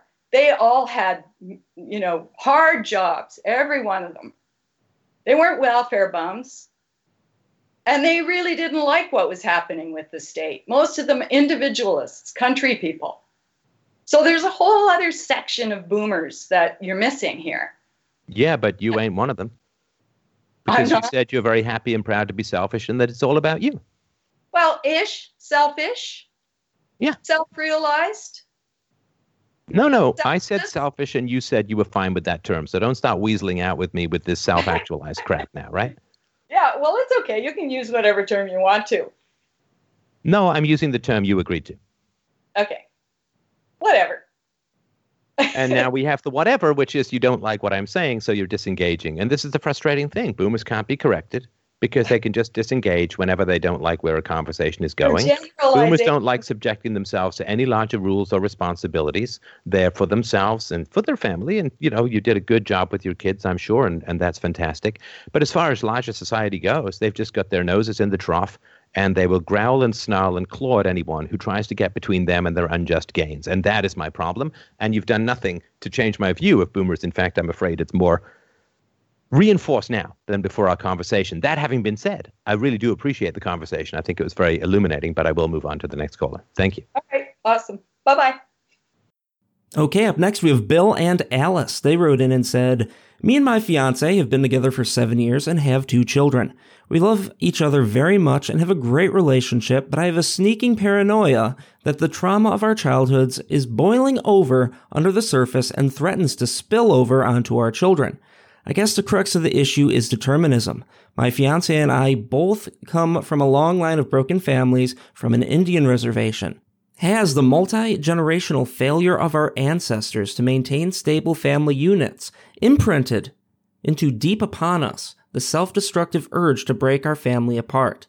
I believe that we all have free will, but as joining our hundreds of years of combined nature and nurture towards brokenness created conditions that make it improbable for our family to succeed. That's from Bill and Alice. All right. How you guys Do doing sound- tonight? Oh, yeah, we're good stuff. All right. All right. All right. So, how do you think this is bubbling up for you guys?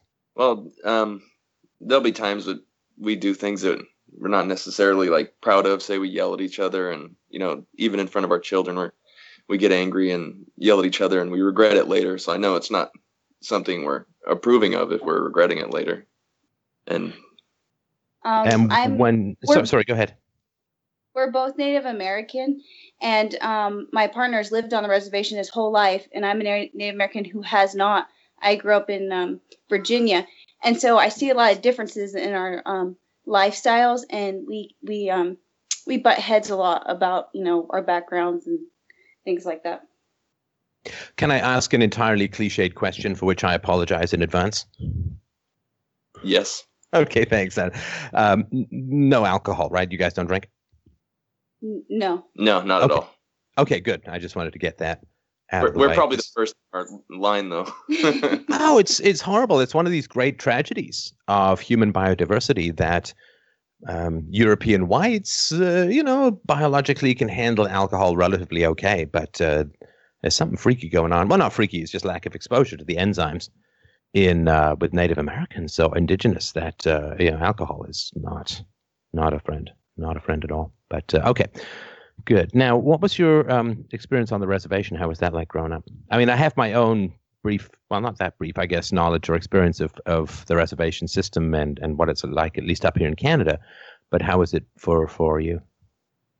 um, I I guess I could compare it to something like almost like a inner cities for blacks. Almost, it's like a really strict male dominance hierarchy. So growing up as a male there, it's uh it's definitely hard because all the the boys there are basically competing against each other as far as um not just it's not grades or it's not um you know the ability to succeed it's it's more along the lines of uh basically who's the most uh violent or the best uh predator i'd say. So you grow up in that kind of environment and it kind of i guess hardens you a little bit. So then when you do try to move to another place or you know go to school later on it's like the skills that you've picked up throughout your childhood aren't the ones that are a benefit to you.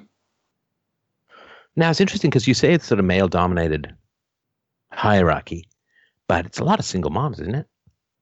yes um i'd say the fatherless rate's probably along the same lines as like the inner city i'd say with the blacks Now, are the dads around at all, or are they like really gone?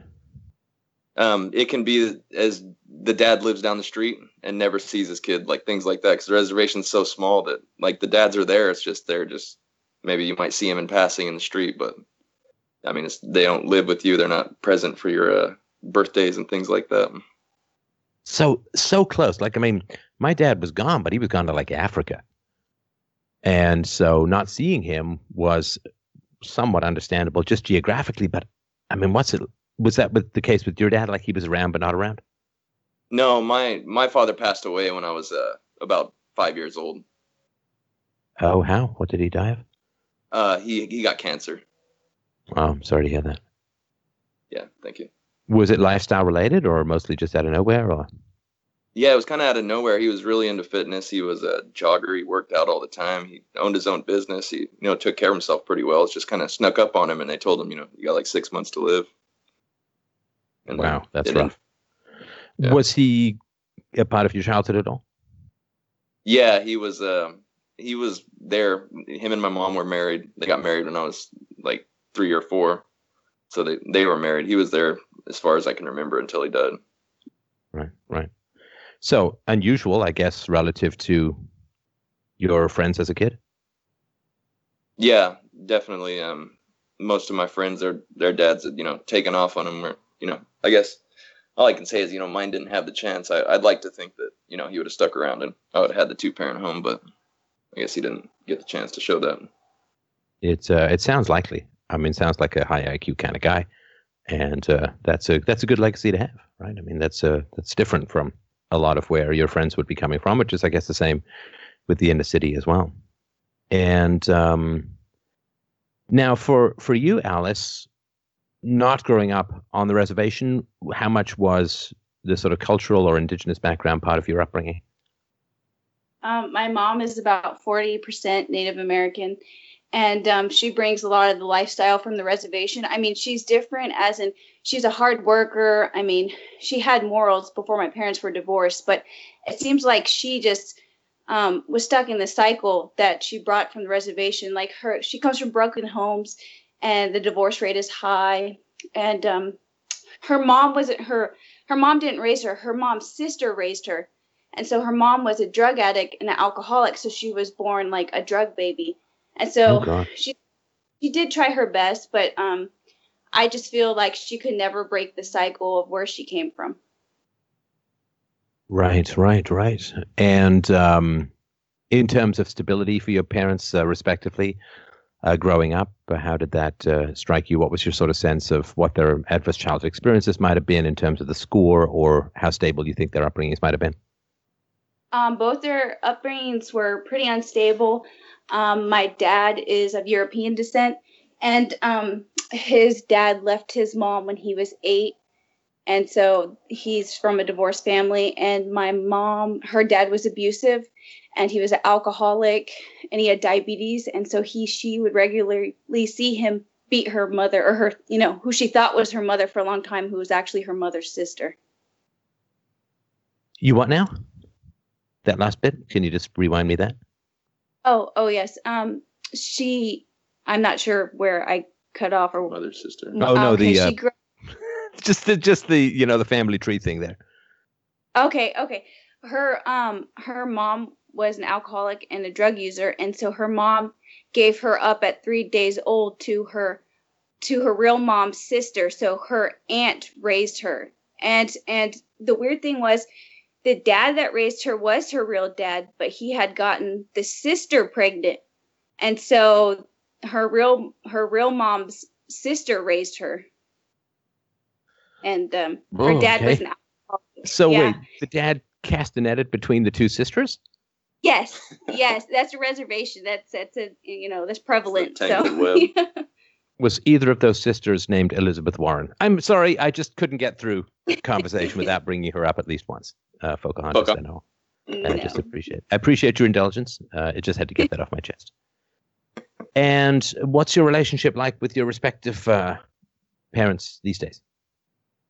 Um, I've recently stopped speaking to both of them because it's I feel like they're they're like children. Like they're stuck in the traumas of their childhood and it's really hard for them to parent and they haven't really been parents since I was a teenager when they divorced. They became more of like me, me, me, like how you talk about the baby boomers. Well, my dad's an actual baby boomer, but my mom's not. She was born in 1967. But I feel like they are all about themselves and they left their kids, you know, in, in the wake. Right. I'm sorry to hear that. Uh, I really am. And how many kids do you have? Um, my mom has two, and my dad has another one from a previous marriage, or his first marriage. Sorry. Okay. Okay. Got it. And um, with regards to the kids, where are you in terms of peaceful parenting reasoned parenting, non yelly at the kids, non hitting the kids? Um, I would say that I'm worse. Um, Bill, he he talks to the kids. He doesn't spank. Um, I'm more of the one that spanks and disciplines and yells. And I think it's because my dad was like that. He was, um, his mom basically beat him as a child. She was a single mom, and he she took out all her stuff on him. And I feel like I should be a better parent to my kids than I am. Yeah, because by the logic, if you stop talking to your father because of his aggression towards you, then you're basically aren't you setting up your kids to do the same thing to you? Yes. So, now this is the challenge when you have high standards with your parents and you say, well, you know, I don't have any contact with my parents or I have a limited relationship with my parents because of what they did to me as a kid. If you're doing anything similar to your kids, how, what are you, how are you going to answer them when they say, well, wait, you cut off dad because he was mean, but you were mean? I mean, wouldn't that be pretty heartbreaking to go through all of this and then not even have a strong relationship with your kids when they grow up? Yes. Uh, um, in my opinion, though, like I have, I, I step away, you know, where my dad didn't. He just hit me, you know, spanked me with the belt until he wasn't angry anymore. Like I find myself to where I stop myself, you know, most of the time, like 50% of the time, I'm like, don't need to spank your child over that, or, you know, that you don't need to do that. That I, I think about it before I do it. And my dad never did. And I understand that I shouldn't. I mean, I probably shouldn't spank because it doesn't seem to work anyway. And um, well, actually, yeah. I, did your father have as a value not spanking? No, he spanked. So in a way, Alice, you understand.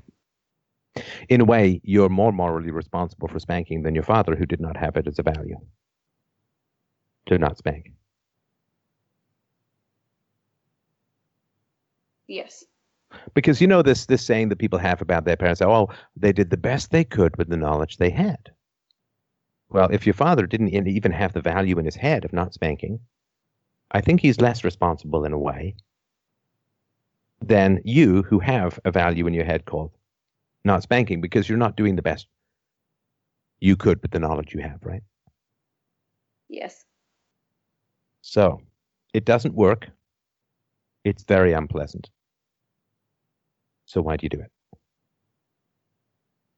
I think for me, it's like anger in the moment as well.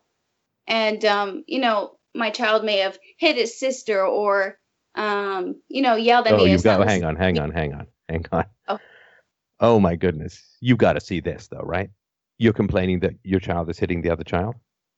Yes, I yes, I understand that I spanked him and maybe that's where he learned it from, but um, a lot what do you of mean boys. maybe that's where he learned it from? Does he see a lot of Well, other hitting? Um, no, he doesn't actually, but it's mostly. I think I think with boys too, it's part of their testosterone, and I know that No, he's a, no, a no, no, no, no. Do not blame the victim. Come on. oh, I'm, That's I'm th- not. th- no. This is like, well, of course I had to beat my wife. The food was cold. you know, I mean, if if she simply bought me the beer at the correct temperature, I wouldn't have had to beat her. If he wasn't a boy, if he didn't have testosterone, I wouldn't have to hit him. Come on, you can't blame masculinity for your failure to control your temper. You can't blame the hormonal system of your little boy. I mean, you can, but I won't stand for it, right? um, I think boys hit each other whether they see it or not. Also in the home Nope. life as well. No, no. I have some good friends. They have three boys, all under the age of eight. They are peaceful parents. They know this show, of course. I have never seen their boys be aggressive with each other. Their boys are very helpful to each other. Their boys are kind to each other and considerate and thoughtful. Now, there will be accidents. They play rough, but it's I've never seen it be intentional. Don't normalize the effects of you hitting your children on masculinity as a whole. It's not fair. If you have this view of boys, Alice, then you will be more likely to hit your boy, right? Is it fair to say you hit your boy more? Um, he is older, so yes, I don't spank my younger one. I'm sorry. I'm sorry. So sorry. I forgot. Are they both boys or boy and girl? It's a boy and a girl. Boy and a girl. Okay.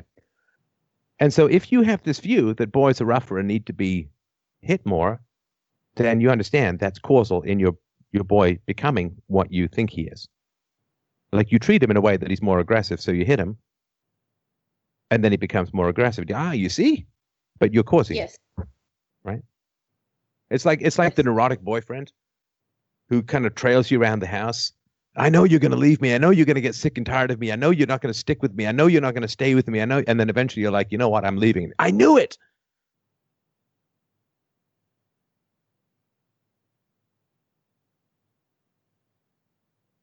If and, and let's say that you're right, though, let's say that you're right in your evaluation that boys are, they do have a tendency to be more aggressive. Then you would be better off spanking your daughter than your son. Because if boys have a tendency to be more aggressive,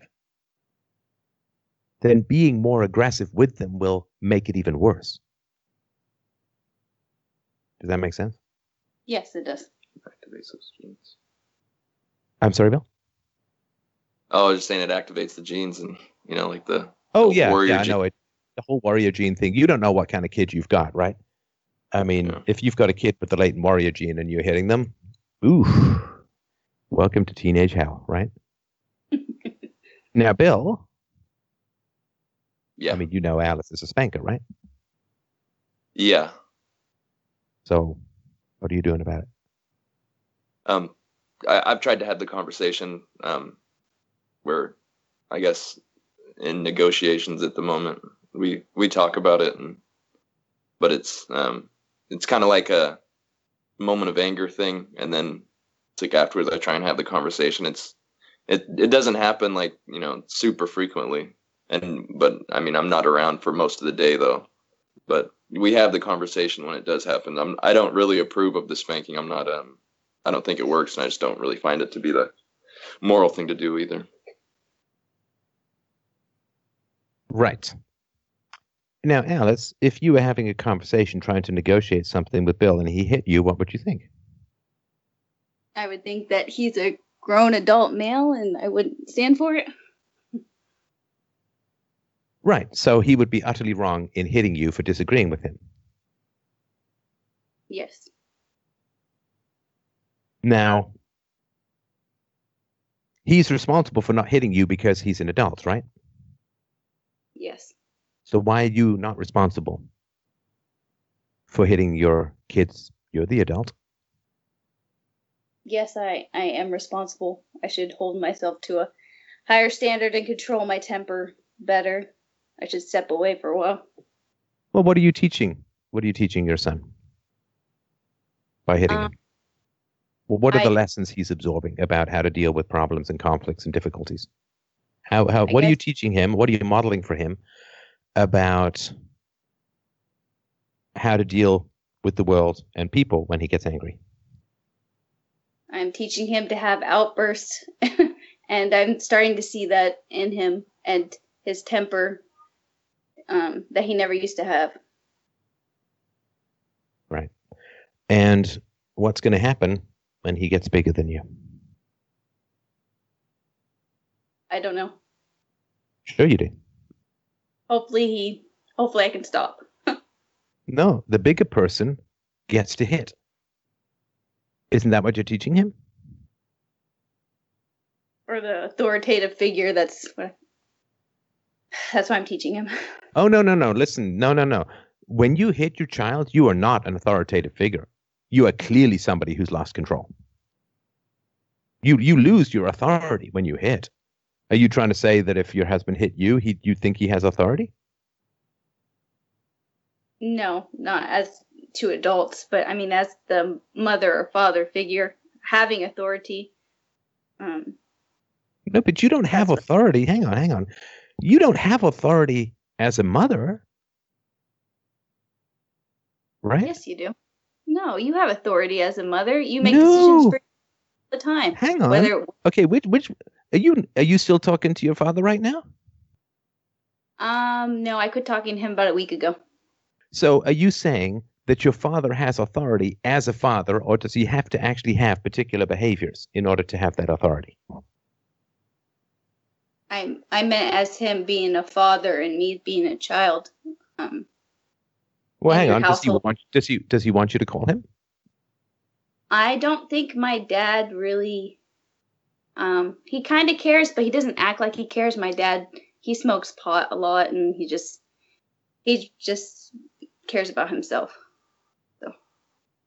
So he does not have authority because he's a father. He does not have authority to command you because he's a father. Not anymore. Right. So the only authority that he had when he was younger was he was bigger, possibly meaner, and controlled the resources, right? Yes. But that's like saying a prison guard has authority. He doesn't. He just mm-hmm. controls consequences. I think he controls legalities too. He's the legal guardian Sure. until you're Sure, absolutely. But that is another way of controlling consequences.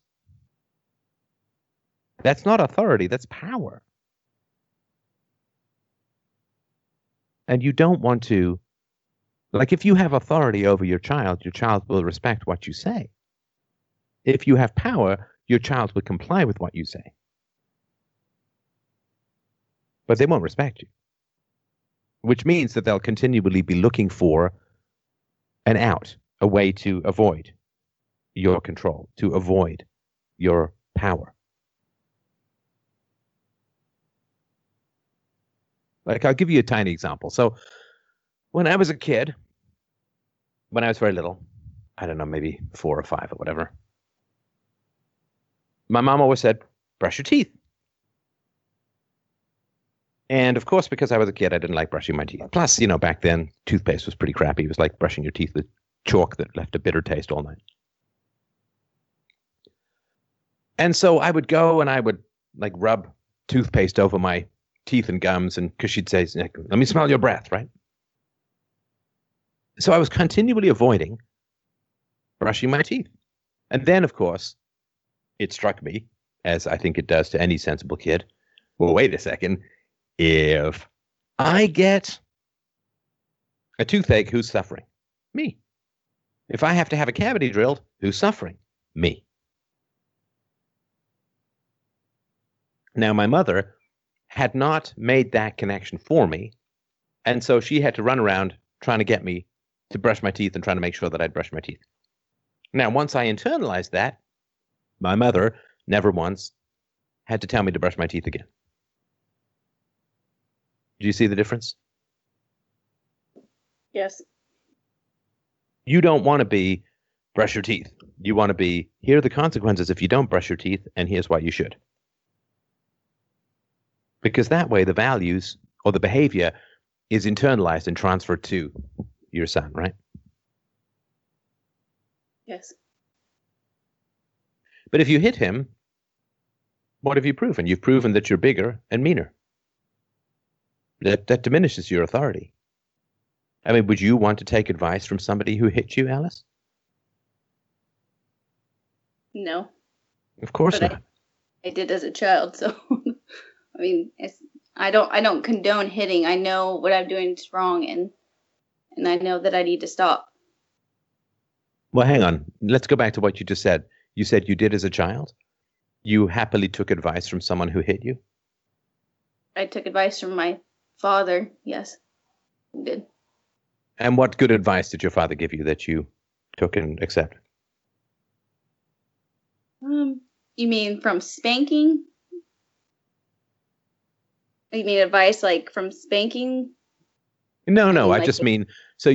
Why spanked me? if if your if your husband hit you, you would be very unlikely to think he was a wise person and take good advice on how to live from him, right? Yes. I mean, as an adult, I can differentiate from that than as a child listening and you know, listening to my father. As an Now- adult, I know. Yeah, but if someone's going to hit you, the listening is never unconditional. Right? If you get hit for disobedience, then obedience is always conditional upon the fact that you're going to get hit. You can't listen freely to someone who has in their arsenal of interaction, in their behavior, the capacity to hit you. Because you're jumpy, because you're focusing on the fist rather than the voice, right? And so, if you want I to have authority with your children, hitting them is the exact wrong thing to do, which is why hitting doesn't work. Hitting will get you maybe immediate compliance, but it, 10 minutes later, 15 minutes later, 20 minutes later, the same behavior erupts again, right? Because nothing has been learned other than fear and avoidance. And it means that when you hit a child, you lose the capacity to motivate them through respect, through genuine authority. I mean, you wouldn't be calling me up if I screamed at people, right? If I abused people. You call me up, I think, because I'm reasonable. I have useful things to say. I'm not abusive, uh, even when I strongly disagree with people, even when they annoy the crap out of me, which has happened uh, once or twice, even tonight. Yes. But you you call me up because I have important things to say that may help you, and because you know for sure I'm not going to be abusive, right? right. But if you heard me being abusive, uh, it's like it's Skype can kind of hit people. But if you heard me being abusive, wouldn't I lose all my authority?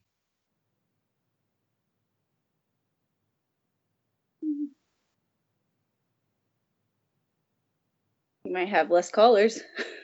No, but to you, wouldn't you Oh, be shocked? And because the, uh, it's not me who has authority, it's the arguments that have authority. If I attempt to substitute personal abuse for recent arguments, I lose all authority because you can't abuse people into giving you respect. You can abuse them into being frightened of you. You can hit them into being scared of you, but you cannot abuse people into respecting you. I mean, there's this conflation, you know, fear and respect and so on. But that's just people pretending that they're doing something halfway decent other than terrifying their kids, right? like politicians. Yeah. So and the reason I'm saying all of this is, and I, I know that you know this, but of course there are other people listening to, to this conversation as well. I know you know all of this. But the reason that I'm saying all of this is because I really want you to enjoy being a parent. And if you have authority with the people around you, and authority is not a hierarchical thing fundamentally, it, it's involved in that sometimes.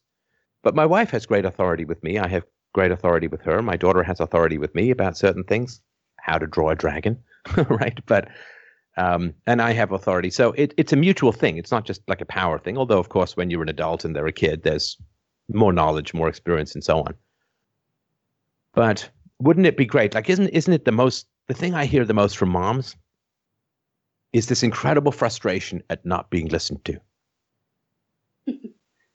does that does that happen for you too? Mm, I'm sure that happens for all moms. it It re- well, not all, not the ones who don't hit, but that's No. the most frustrating thing is being stuck in this revolving loop, nightmarish scenario where you just you, don't you feel like you spend half your day just trying to get distracted kids to listen to you and just Yeah. do what you need them to do. yeah, I'm a stay-at-home mom, so it's pretty much all day. Right. Right. Right. And that's not fun, is it? no. I'm not saying being a mom as a whole, but I'm saying that part of it of just running yourself ragged, getting hoarse, just trying to get kids to do what you want them to do, and they don't listen. And then you feel, okay, well, what do I do? I need them to do something. They're not listening.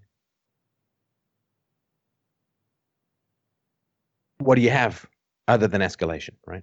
Raise your voice, threaten, threaten to withdraw privileges, threaten to hit, hit. You need them to do something. They're not listening. I mean, it's mad frustrating for a lot of moms, and it happens to dads too, but I hear it a little bit more from moms. I don't want that to be your day. I don't want that to be your day because that's not fun. And there's enough about parenting that's just kind of grindy. It's like life, you know, there's enough about life that's just kind of grindy. You know, like what was it the other day? I had to talk to my accountant. I had to take my car in for servicing and to get the winter tires put on. And then I went to the dentist and it's like, oh, oh joy. what a lovely day that was. Actually, it was okay. Driving around with my daughter, so we had good chats in the car. But I'll, I'm, I don't mean to over explain, but let me give you sort of tiny example from my own life. So I think it was, yeah, yesterday. Oh, God, the days blur. the days blur. I feel like I'm trying to run after an airplane of current events and try to catch up all the time. But it was just yesterday. I've been doing a lot of work lately. Like, I did a great chat with Tom Woods today, and then I recorded like two hours of the truth about Charles Manson. Now I'm doing the show tonight. It's a lot of a lot of work, and there's been like the other night, I'm like up at one o'clock in the morning recording something on the um, new congressional scandal, and it's work. And you know, for Mike, it's like he's grinding through book after book talking about child rape, you know, with Manson and all that, and it's really important stuff. But you know, it's so I've been home a lot, and I like to get out of the house. I really do. So I said to my daughter, "Let's go trampolining," and she's like, eh, "I'm kind of low energy."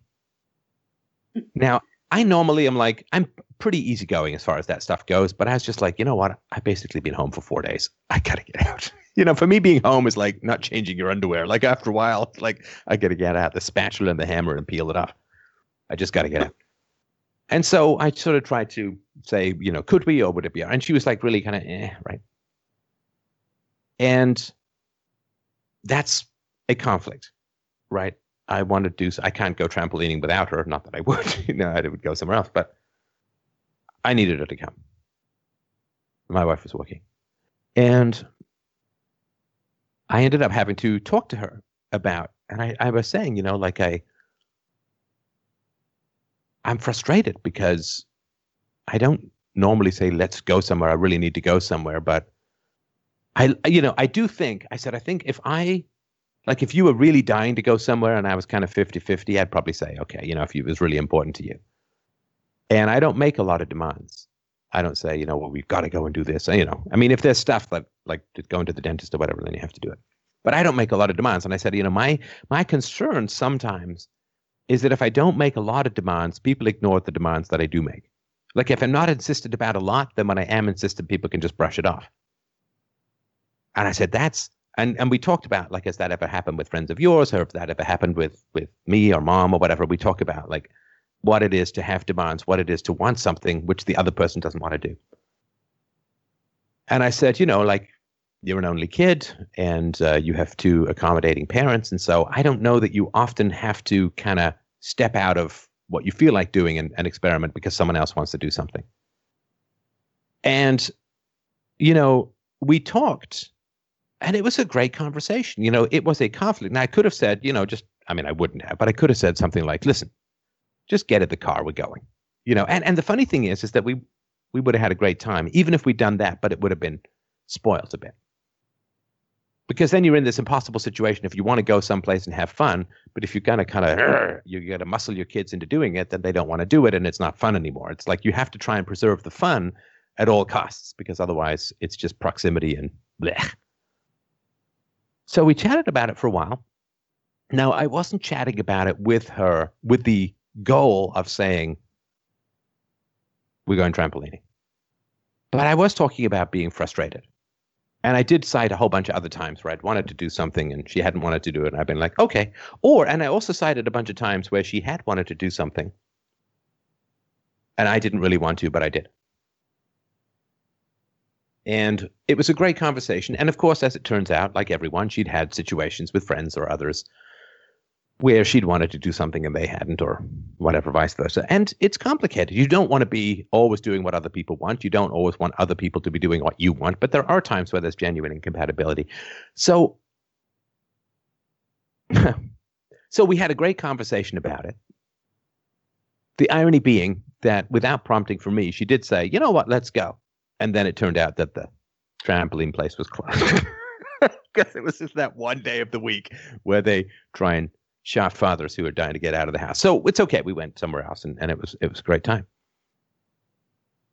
And that's sort of laying the foundation. It's laying the foundation because then the next time, like you have that in your head together, the next time that you have a conflict about what it is that you might end up doing. You're starting to layer things in. How are we going to resolve things? And I just have one kid. You with two kids. It's going to get even more complicated because everybody's going to like. Sometimes a family feels like everyone is just racing off in different directions, but you can't all do different things. So how do you resolve it? Well, you have to start layering that conversation in. Now, every time you muscle your kids, you bypass that conversation, and it means that you're that much less prepared for the next conflict. And this is why this they don't listen, I get angry, they don't listen, I get angry, I screech and scream all day long. It comes from you're not layering in And you can do this from a very early age. You're not layering in how do you deal with disagreements? My daughter never wants to wear a coat. It's like she's made of lava or something, you know, driving my wife crazy. How do you negotiate these things? How do you resolve things? And you need to start layering that stuff in early so that you get really good at it as time goes along. Because listen, when we're just talking about going trampolining or not, that's one thing.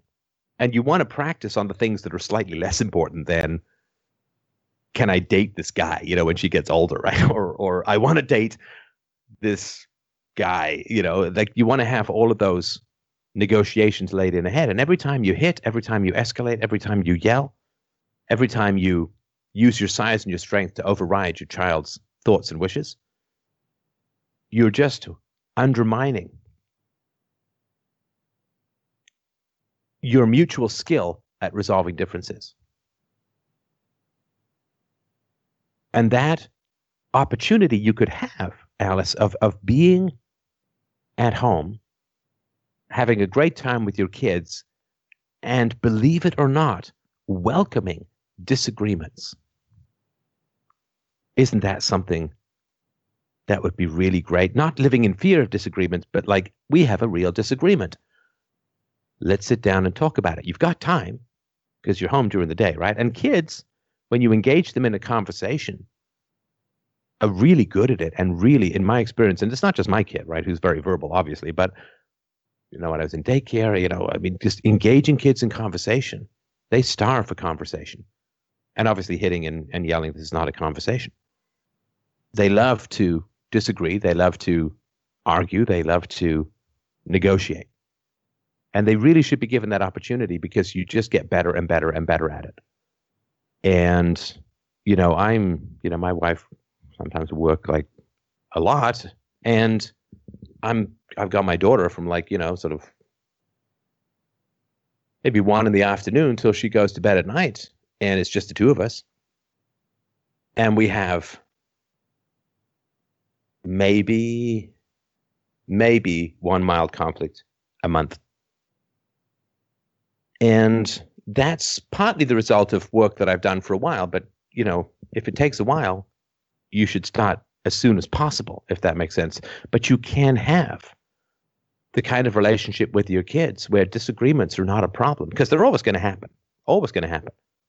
Disagreements are not a problem because if you have confidence and your children have confidence that you can work it out and be thankful it happened, then there will be no anxiety about having conflicts, about having differences of opinion. And that's, I think, what the escalation and the temper and the hitting is preventing from coming into being. You guys are learning the language mutually of coercion and aggression rather than reason and negotiation.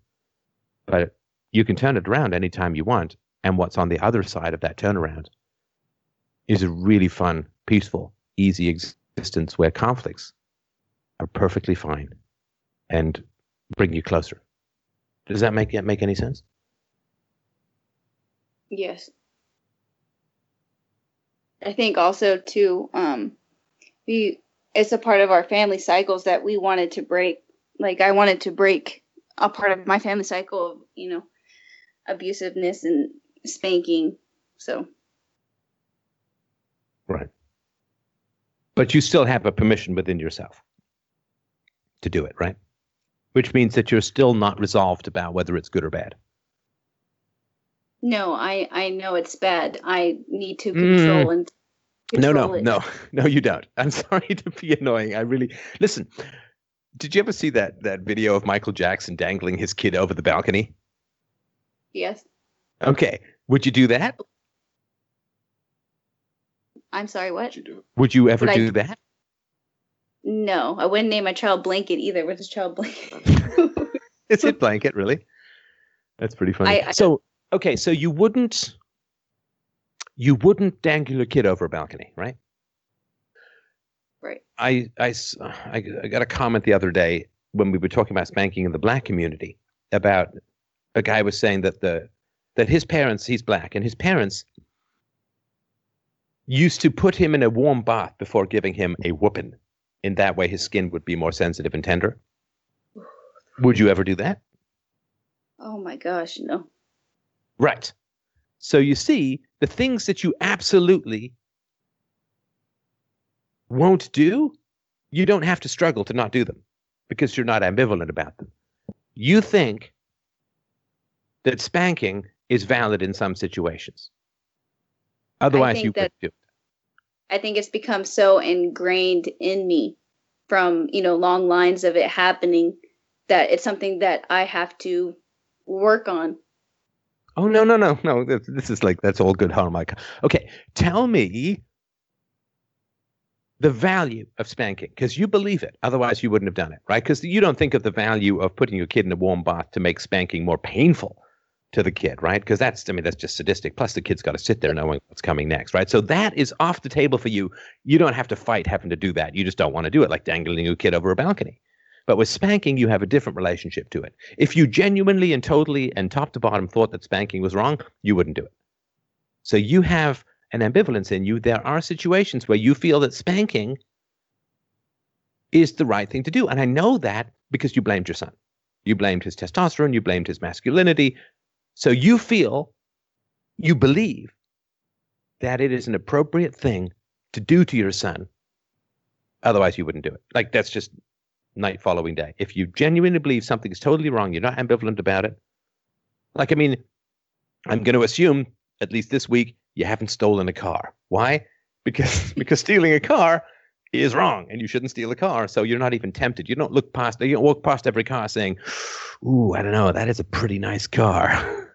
I I think it's got uh, a really nice spoiler, and oh, that's a nice stereo in there." You know, like you don't sit there having to fight the urge to steal a car when you walk up and down the street or to mug someone or whatever, right? Because those things are unambivalently wrong.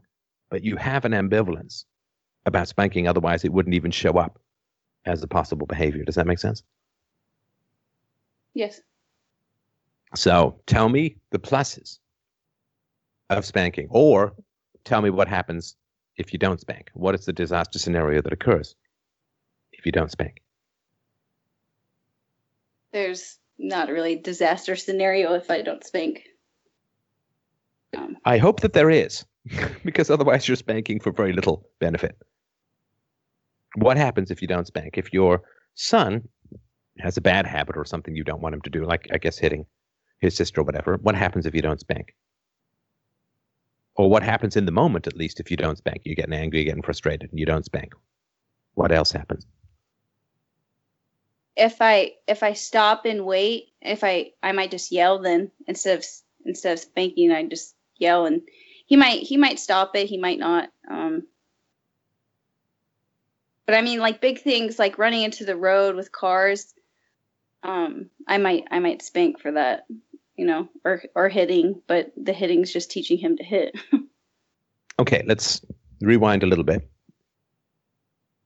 If you don't spank, I guarantee you, you feel something worse than spanking is going to happen. Let's just, uh, everyone brings up the same. They bring up the same two examples, right? He runs into traffic. Spanking is better than him, him being hit by a car, which is undoubtedly true, right? Absolutely, right? Or the other one is pot of boiling water on the stove, right? Or I guess the third one is the electrical outlet with the fork or something like that, right? So spanking is considered to be preferable than these disasters. I guarantee you, somewhere in your head, you have a disaster that occurs if you don't spank, and therefore spanking is by far the lesser of these two evils, and that's why you allow yourself to do it. I think I spank it's more impulsive than just you know thinking it's it's like he's in trouble and I'm angry and I mean there's no disaster scenario it probably will stop if I didn't spank anyway but um No, but to Yeah, do something to, to hit your child, you must think that there's something else that's worse if you don't. That he might continue to do it that's not I Okay, mean, that he might continue to do it. Okay. Okay, so he might continue to hit his sister, right? right What else might happen if you don't spank? I, I can't think of anything else. Would you like me to tell you? And please, if I'm wrong, just tell me I'm wrong, but I'll tell you what I think. Alice, if you don't spank your son, you will cry.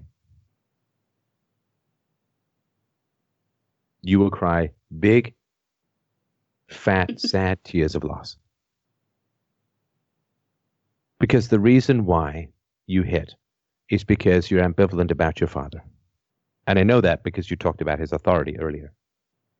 If you accept that your father hitting you was never acceptable, if you take that t- behavior completely off the table for you, if it becomes as unacceptable as stealing a car,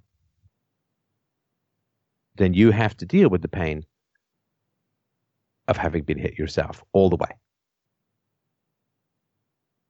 You hit to justify your father, you hit to avoid the pain of your childhood.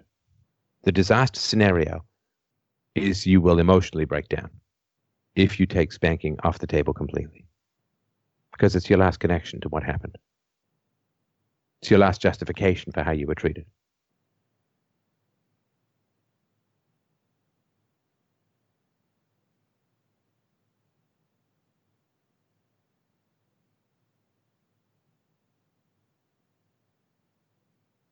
Yeah, I if I don't spank, sometimes I do resort to crying. Okay, so you don't spank. You're trying to control your feelings. What happens if you cry in front of your son? What happens if you do have a breakdown in front of your children? they come and console me. Isn't that amazing? It's more it's more human, more humane. So if you don't hit them, they, if you get sad, if you cry, if you mourn, they open their hearts to you. They come, they kiss you, they love you. They're not terrified, right? You're closer. Yes. and they get to see. My my daughter's seen me cry. There's nothing wrong with that. You know, it's funny we have this thing about tears, like it's somehow terrible compared to laughter. Like you'd never say, "Well, I I I I, I can't possibly have my children see me laugh." But tears are just the flip the other side of the coin. Tears are like laughter we have like I wouldn't be ashamed to laugh. I'm not ashamed to cry. I don't consider laughter. If my daughter sees me laughing, does that mean I lose authority? No. If my daughter sees me crying, does that mean she's going to lose respect for me? I have no, of course not. So if you say no more spanking, And that brings up pain in you. Your children will respect you for your honesty because your children know that you're lying when you hit them, that you're avoiding your own history, your own experience, your past, your pain. They know that. Do you have any problem with your kids not telling the truth? Um, my son when he likes to sneak snacks in the cabinet. Right. That's Now that is a little bit of a phase, and that's that's not the end of the world. But if you're not emotionally honest with your children, they will internalize the value of falsehood. Like I'm trying to think. So I remember so there was this woman who I don't know, I mentioned this once before. There was this woman who offered to get my book published. I don't know, this is like more than 20 years ago now. She offered to get my book published if I slept with her. And yeah, yeah, yeah. Well, it wasn't quite as aggressive as that. And she gave me a choice. and of course, I said, like, I didn't, yuck, that would just be gross. So, and she was quite pretty, but ugh, not, not on the inside, not where it counts. And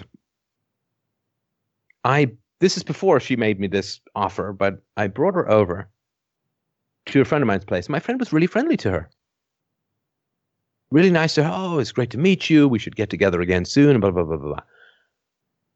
Closes the door on her. She's taking a cab home, and I was staying for a little longer. So closes the door on her, turns to me and says, I can't stand that woman.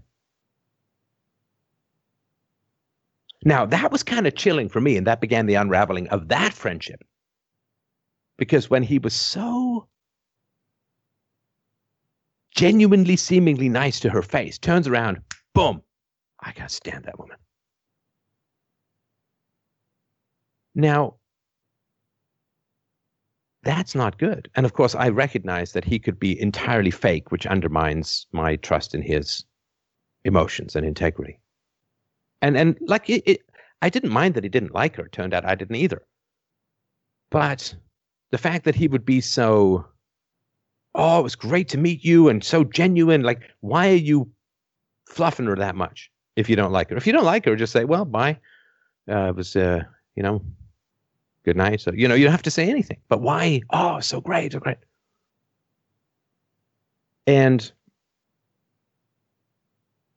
if your kid, I'm not saying your kids, but if your kid ever saw you do that, it would be kind of chilling for them, like how fake mom could be. But if you are secretly or internally in pain, but you're acting it out in an aggressive manner, if you're hitting to avoid crying, your kids know that and they know that they're being punished for your unwillingness to experience your emotions. And that's another reason why you have to keep repeating it because it's inauthentic. It's it's um, it's a lie. You're lying to your kids. If you're really feeling sad deep down, but you hit them to avoid it, that's false. Right. And if you are false to your kids, you don't have any authority to request honesty from them.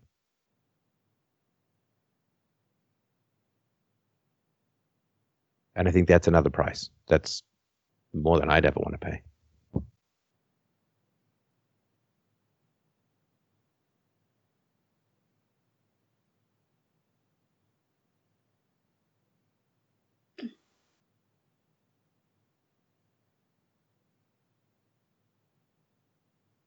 Nothing but good things happen when you take that hitting off the table. I'm sorry, go ahead. Oh no, I was just thinking we might have cut out. No. Yes, I I agree. Um, how do you feel now? Well, kind of sad and remorseful. and then you give me the little laugh to tell me not to take it seriously. Well, I will take it seriously, though, Alice. Tell me more about well, it. I'm trying, trying to talk through tears, so I just No, but tell me, it's all. Hey, listen, you know, you can be, you can be open with me. I'm not going to criticize you for having feelings. God, right? So tell me what you're feeling. I I feel remorseful, and um, I just I I want to treat my children better than how I was treated. And you are, to be fair, right? It's Yes. it's it's an upgrade. You just you you you're going from like the back of the plane to the middle. I'm saying just go to first class and be done with it. right? Just go to the very Yeah. go to the very top of the pyramid and be done with it, right? Is the sort of goodies that I'm dangling in front of you in terms of not being afraid of conflict, not having that many conflicts, reasoning through things and so on, is that tempting enough to take spanking off the table? Yes, it is. Are you going to tell your son? Yeah.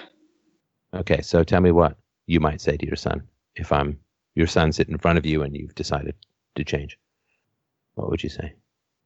um, I think I would tell my son. I would say, um, "Mommy's not gonna spank you anymore. Mommy's gonna find a more appropriate way of handling conflict, and maybe taking away the iPad or video games or something, in place of doing that, in place of spanking, because it was it was wrong of of me. Go on. And I would tell him that I love him very much. And of course, my daughter probably won't understand all that, but I'll give her a hug too.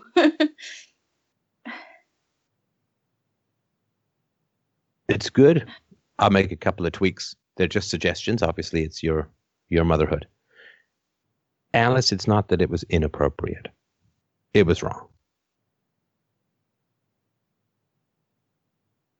Right? It was wrong to hit your son. It was wrong. So inappropriate is one of these words that it's another self-avoidance word. And it's not like, yeah, okay, things can be inappropriate for sure, but if your husband was apologizing for hitting you and he said it was inappropriate, what would that mean to you? I would I would take it as you know, as him saying wrong. I think it's just more of the word that I use instead of wrong. No, but if if your husband said it was inappropriate for me to hit you, would you think It's he'd understood? It's never like, and it's not just a matter of inappropriate, because then what do you use for something that is just inappropriate?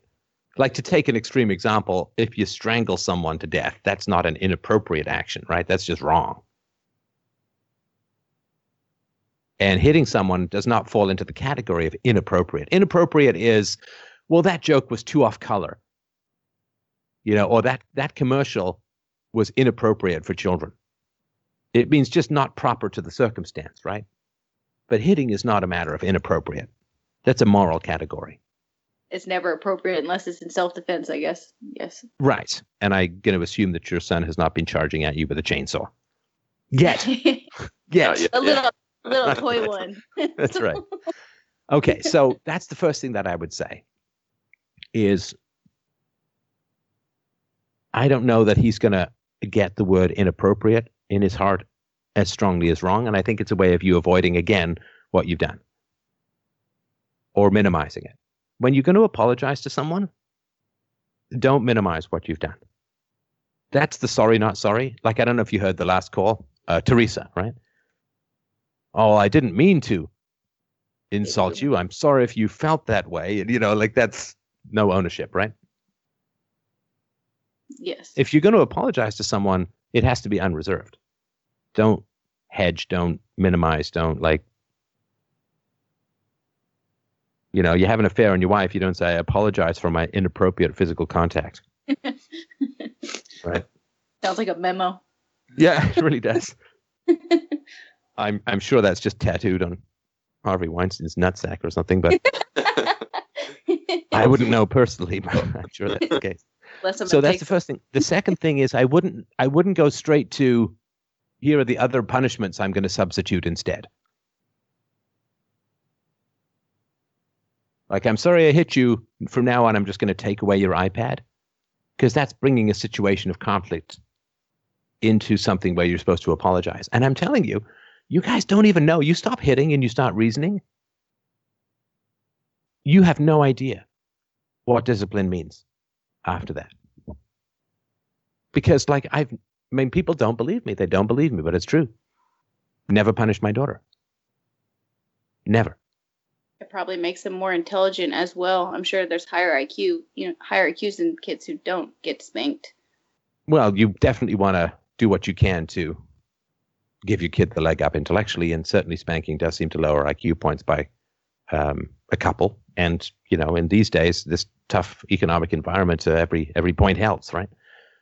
And So- coping mechanisms as yeah. So. I mean, she has access to a tablet, and there are a few times she's discovered the crack addiction of Minecraft, which we regularly mocked in the past, but now, uh, you know, I I don't I still don't quite fund- fundamentally understand it, but I'm a Lego guy myself.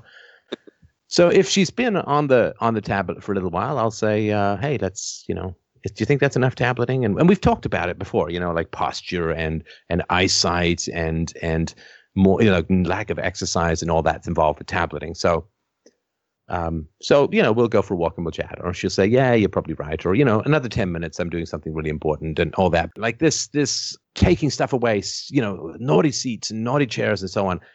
I'm not sure that it's necessary. So when you say, I'm not going to hit you, instead, I'm going to take away your iPad or put you in a timeout corner or something, you don't know that because once you start using your words instead of your hands, once you negotiate instead of hit, you don't know whether what is traditionally called discipline is even necessary in the future. So I wouldn't go necessarily from I'm not going to hit you to here are the other ways I'm going to punish you because that brings something negative into into it.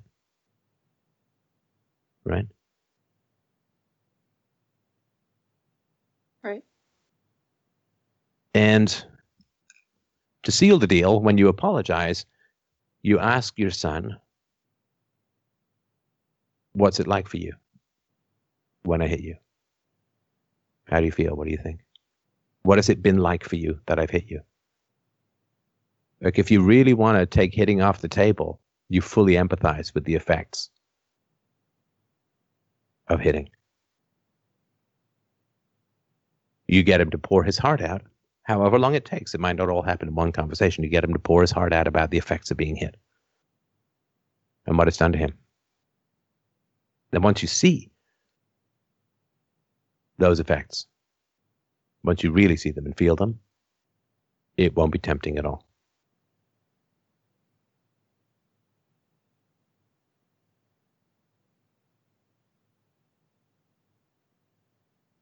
That's my suggestion.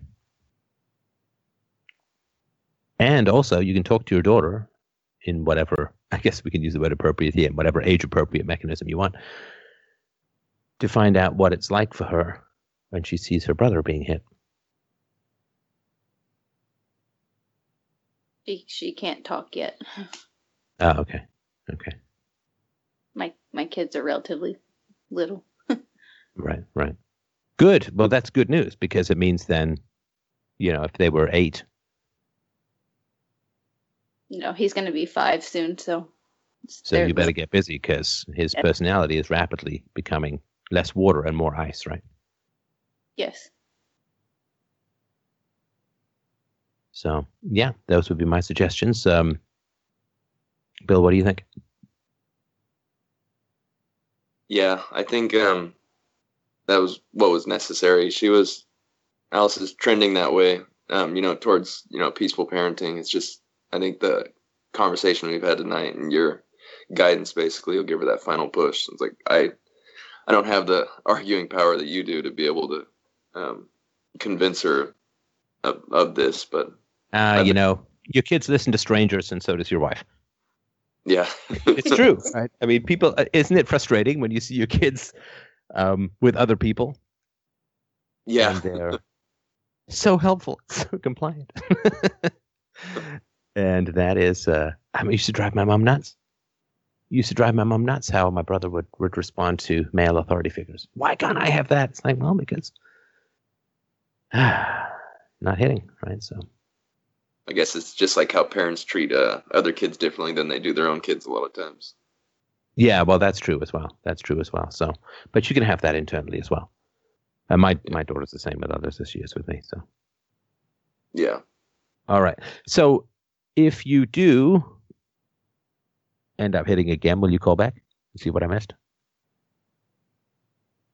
If I do hit again, to call back.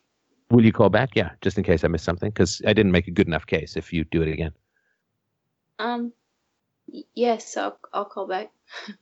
that sounded like a kind of yeah, yeah. Here's my number, and then you write the wrong digits down in the bar. Or something like that. It's like, wait, this is the number for a pizza place just down the road. Really? Will you call back? More of a timid timid yes, I guess. Yeah, yeah, but you will. Yes, I'll call back if I do, and hopefully Okay. don't. I'll try. You know, I'll I'll be a better mom. Yeah. be a better This- mom. I mean, this is your punishment. I'm not taking away your iPad, but you got to call back. That's your negative consequences. And if you don't do, if you don't want to, if you want to avoid that, then just don't hit. and that would be my suggestion. All right. Well, thanks a lot for your, your call, guys. I really, really appreciate that. And uh, you know, for those who don't, again, you know, you may be listening, they're judging or whatever, but it's really tough to have these conversations. But this is how the world moves forward step by step. This is how the world gets to a better place. And uh, massive admiration, props, and kudos to Bill and Alice for calling in about this difficult topic. I appreciate everyone who called in tonight. It was a it was a good show. It's a nice show. And um, wanted to remind people, freedomainradio.com slash donate to help out the show. If you got some shopping to do, ooh, look at that. Christmas is coming up. You have uh, the opportunity to go to fdrurl.com slash Amazon if you got some Amazon shopping to do. It Doesn't cost you anything and helps us out a little bit. Theartoftheargument.com. Oh, what a great Christmas present that is. Uh, you really, you know, because that way you can all have wonderful debates without aggression uh, over the Christmas holidays. That way disagreements can be reasonable. the art of the Theartoftheargument.com for my new book, The Art of the Argument. And follow me on Twitter at Stefan Molyneux. Sign up for the newsletter at freedomainradio.com and take a bow for helping out, listening, liking, subscribing, and sharing. Brick by brick, we build a better world. Thanks, everyone, so much. Have a great, great week.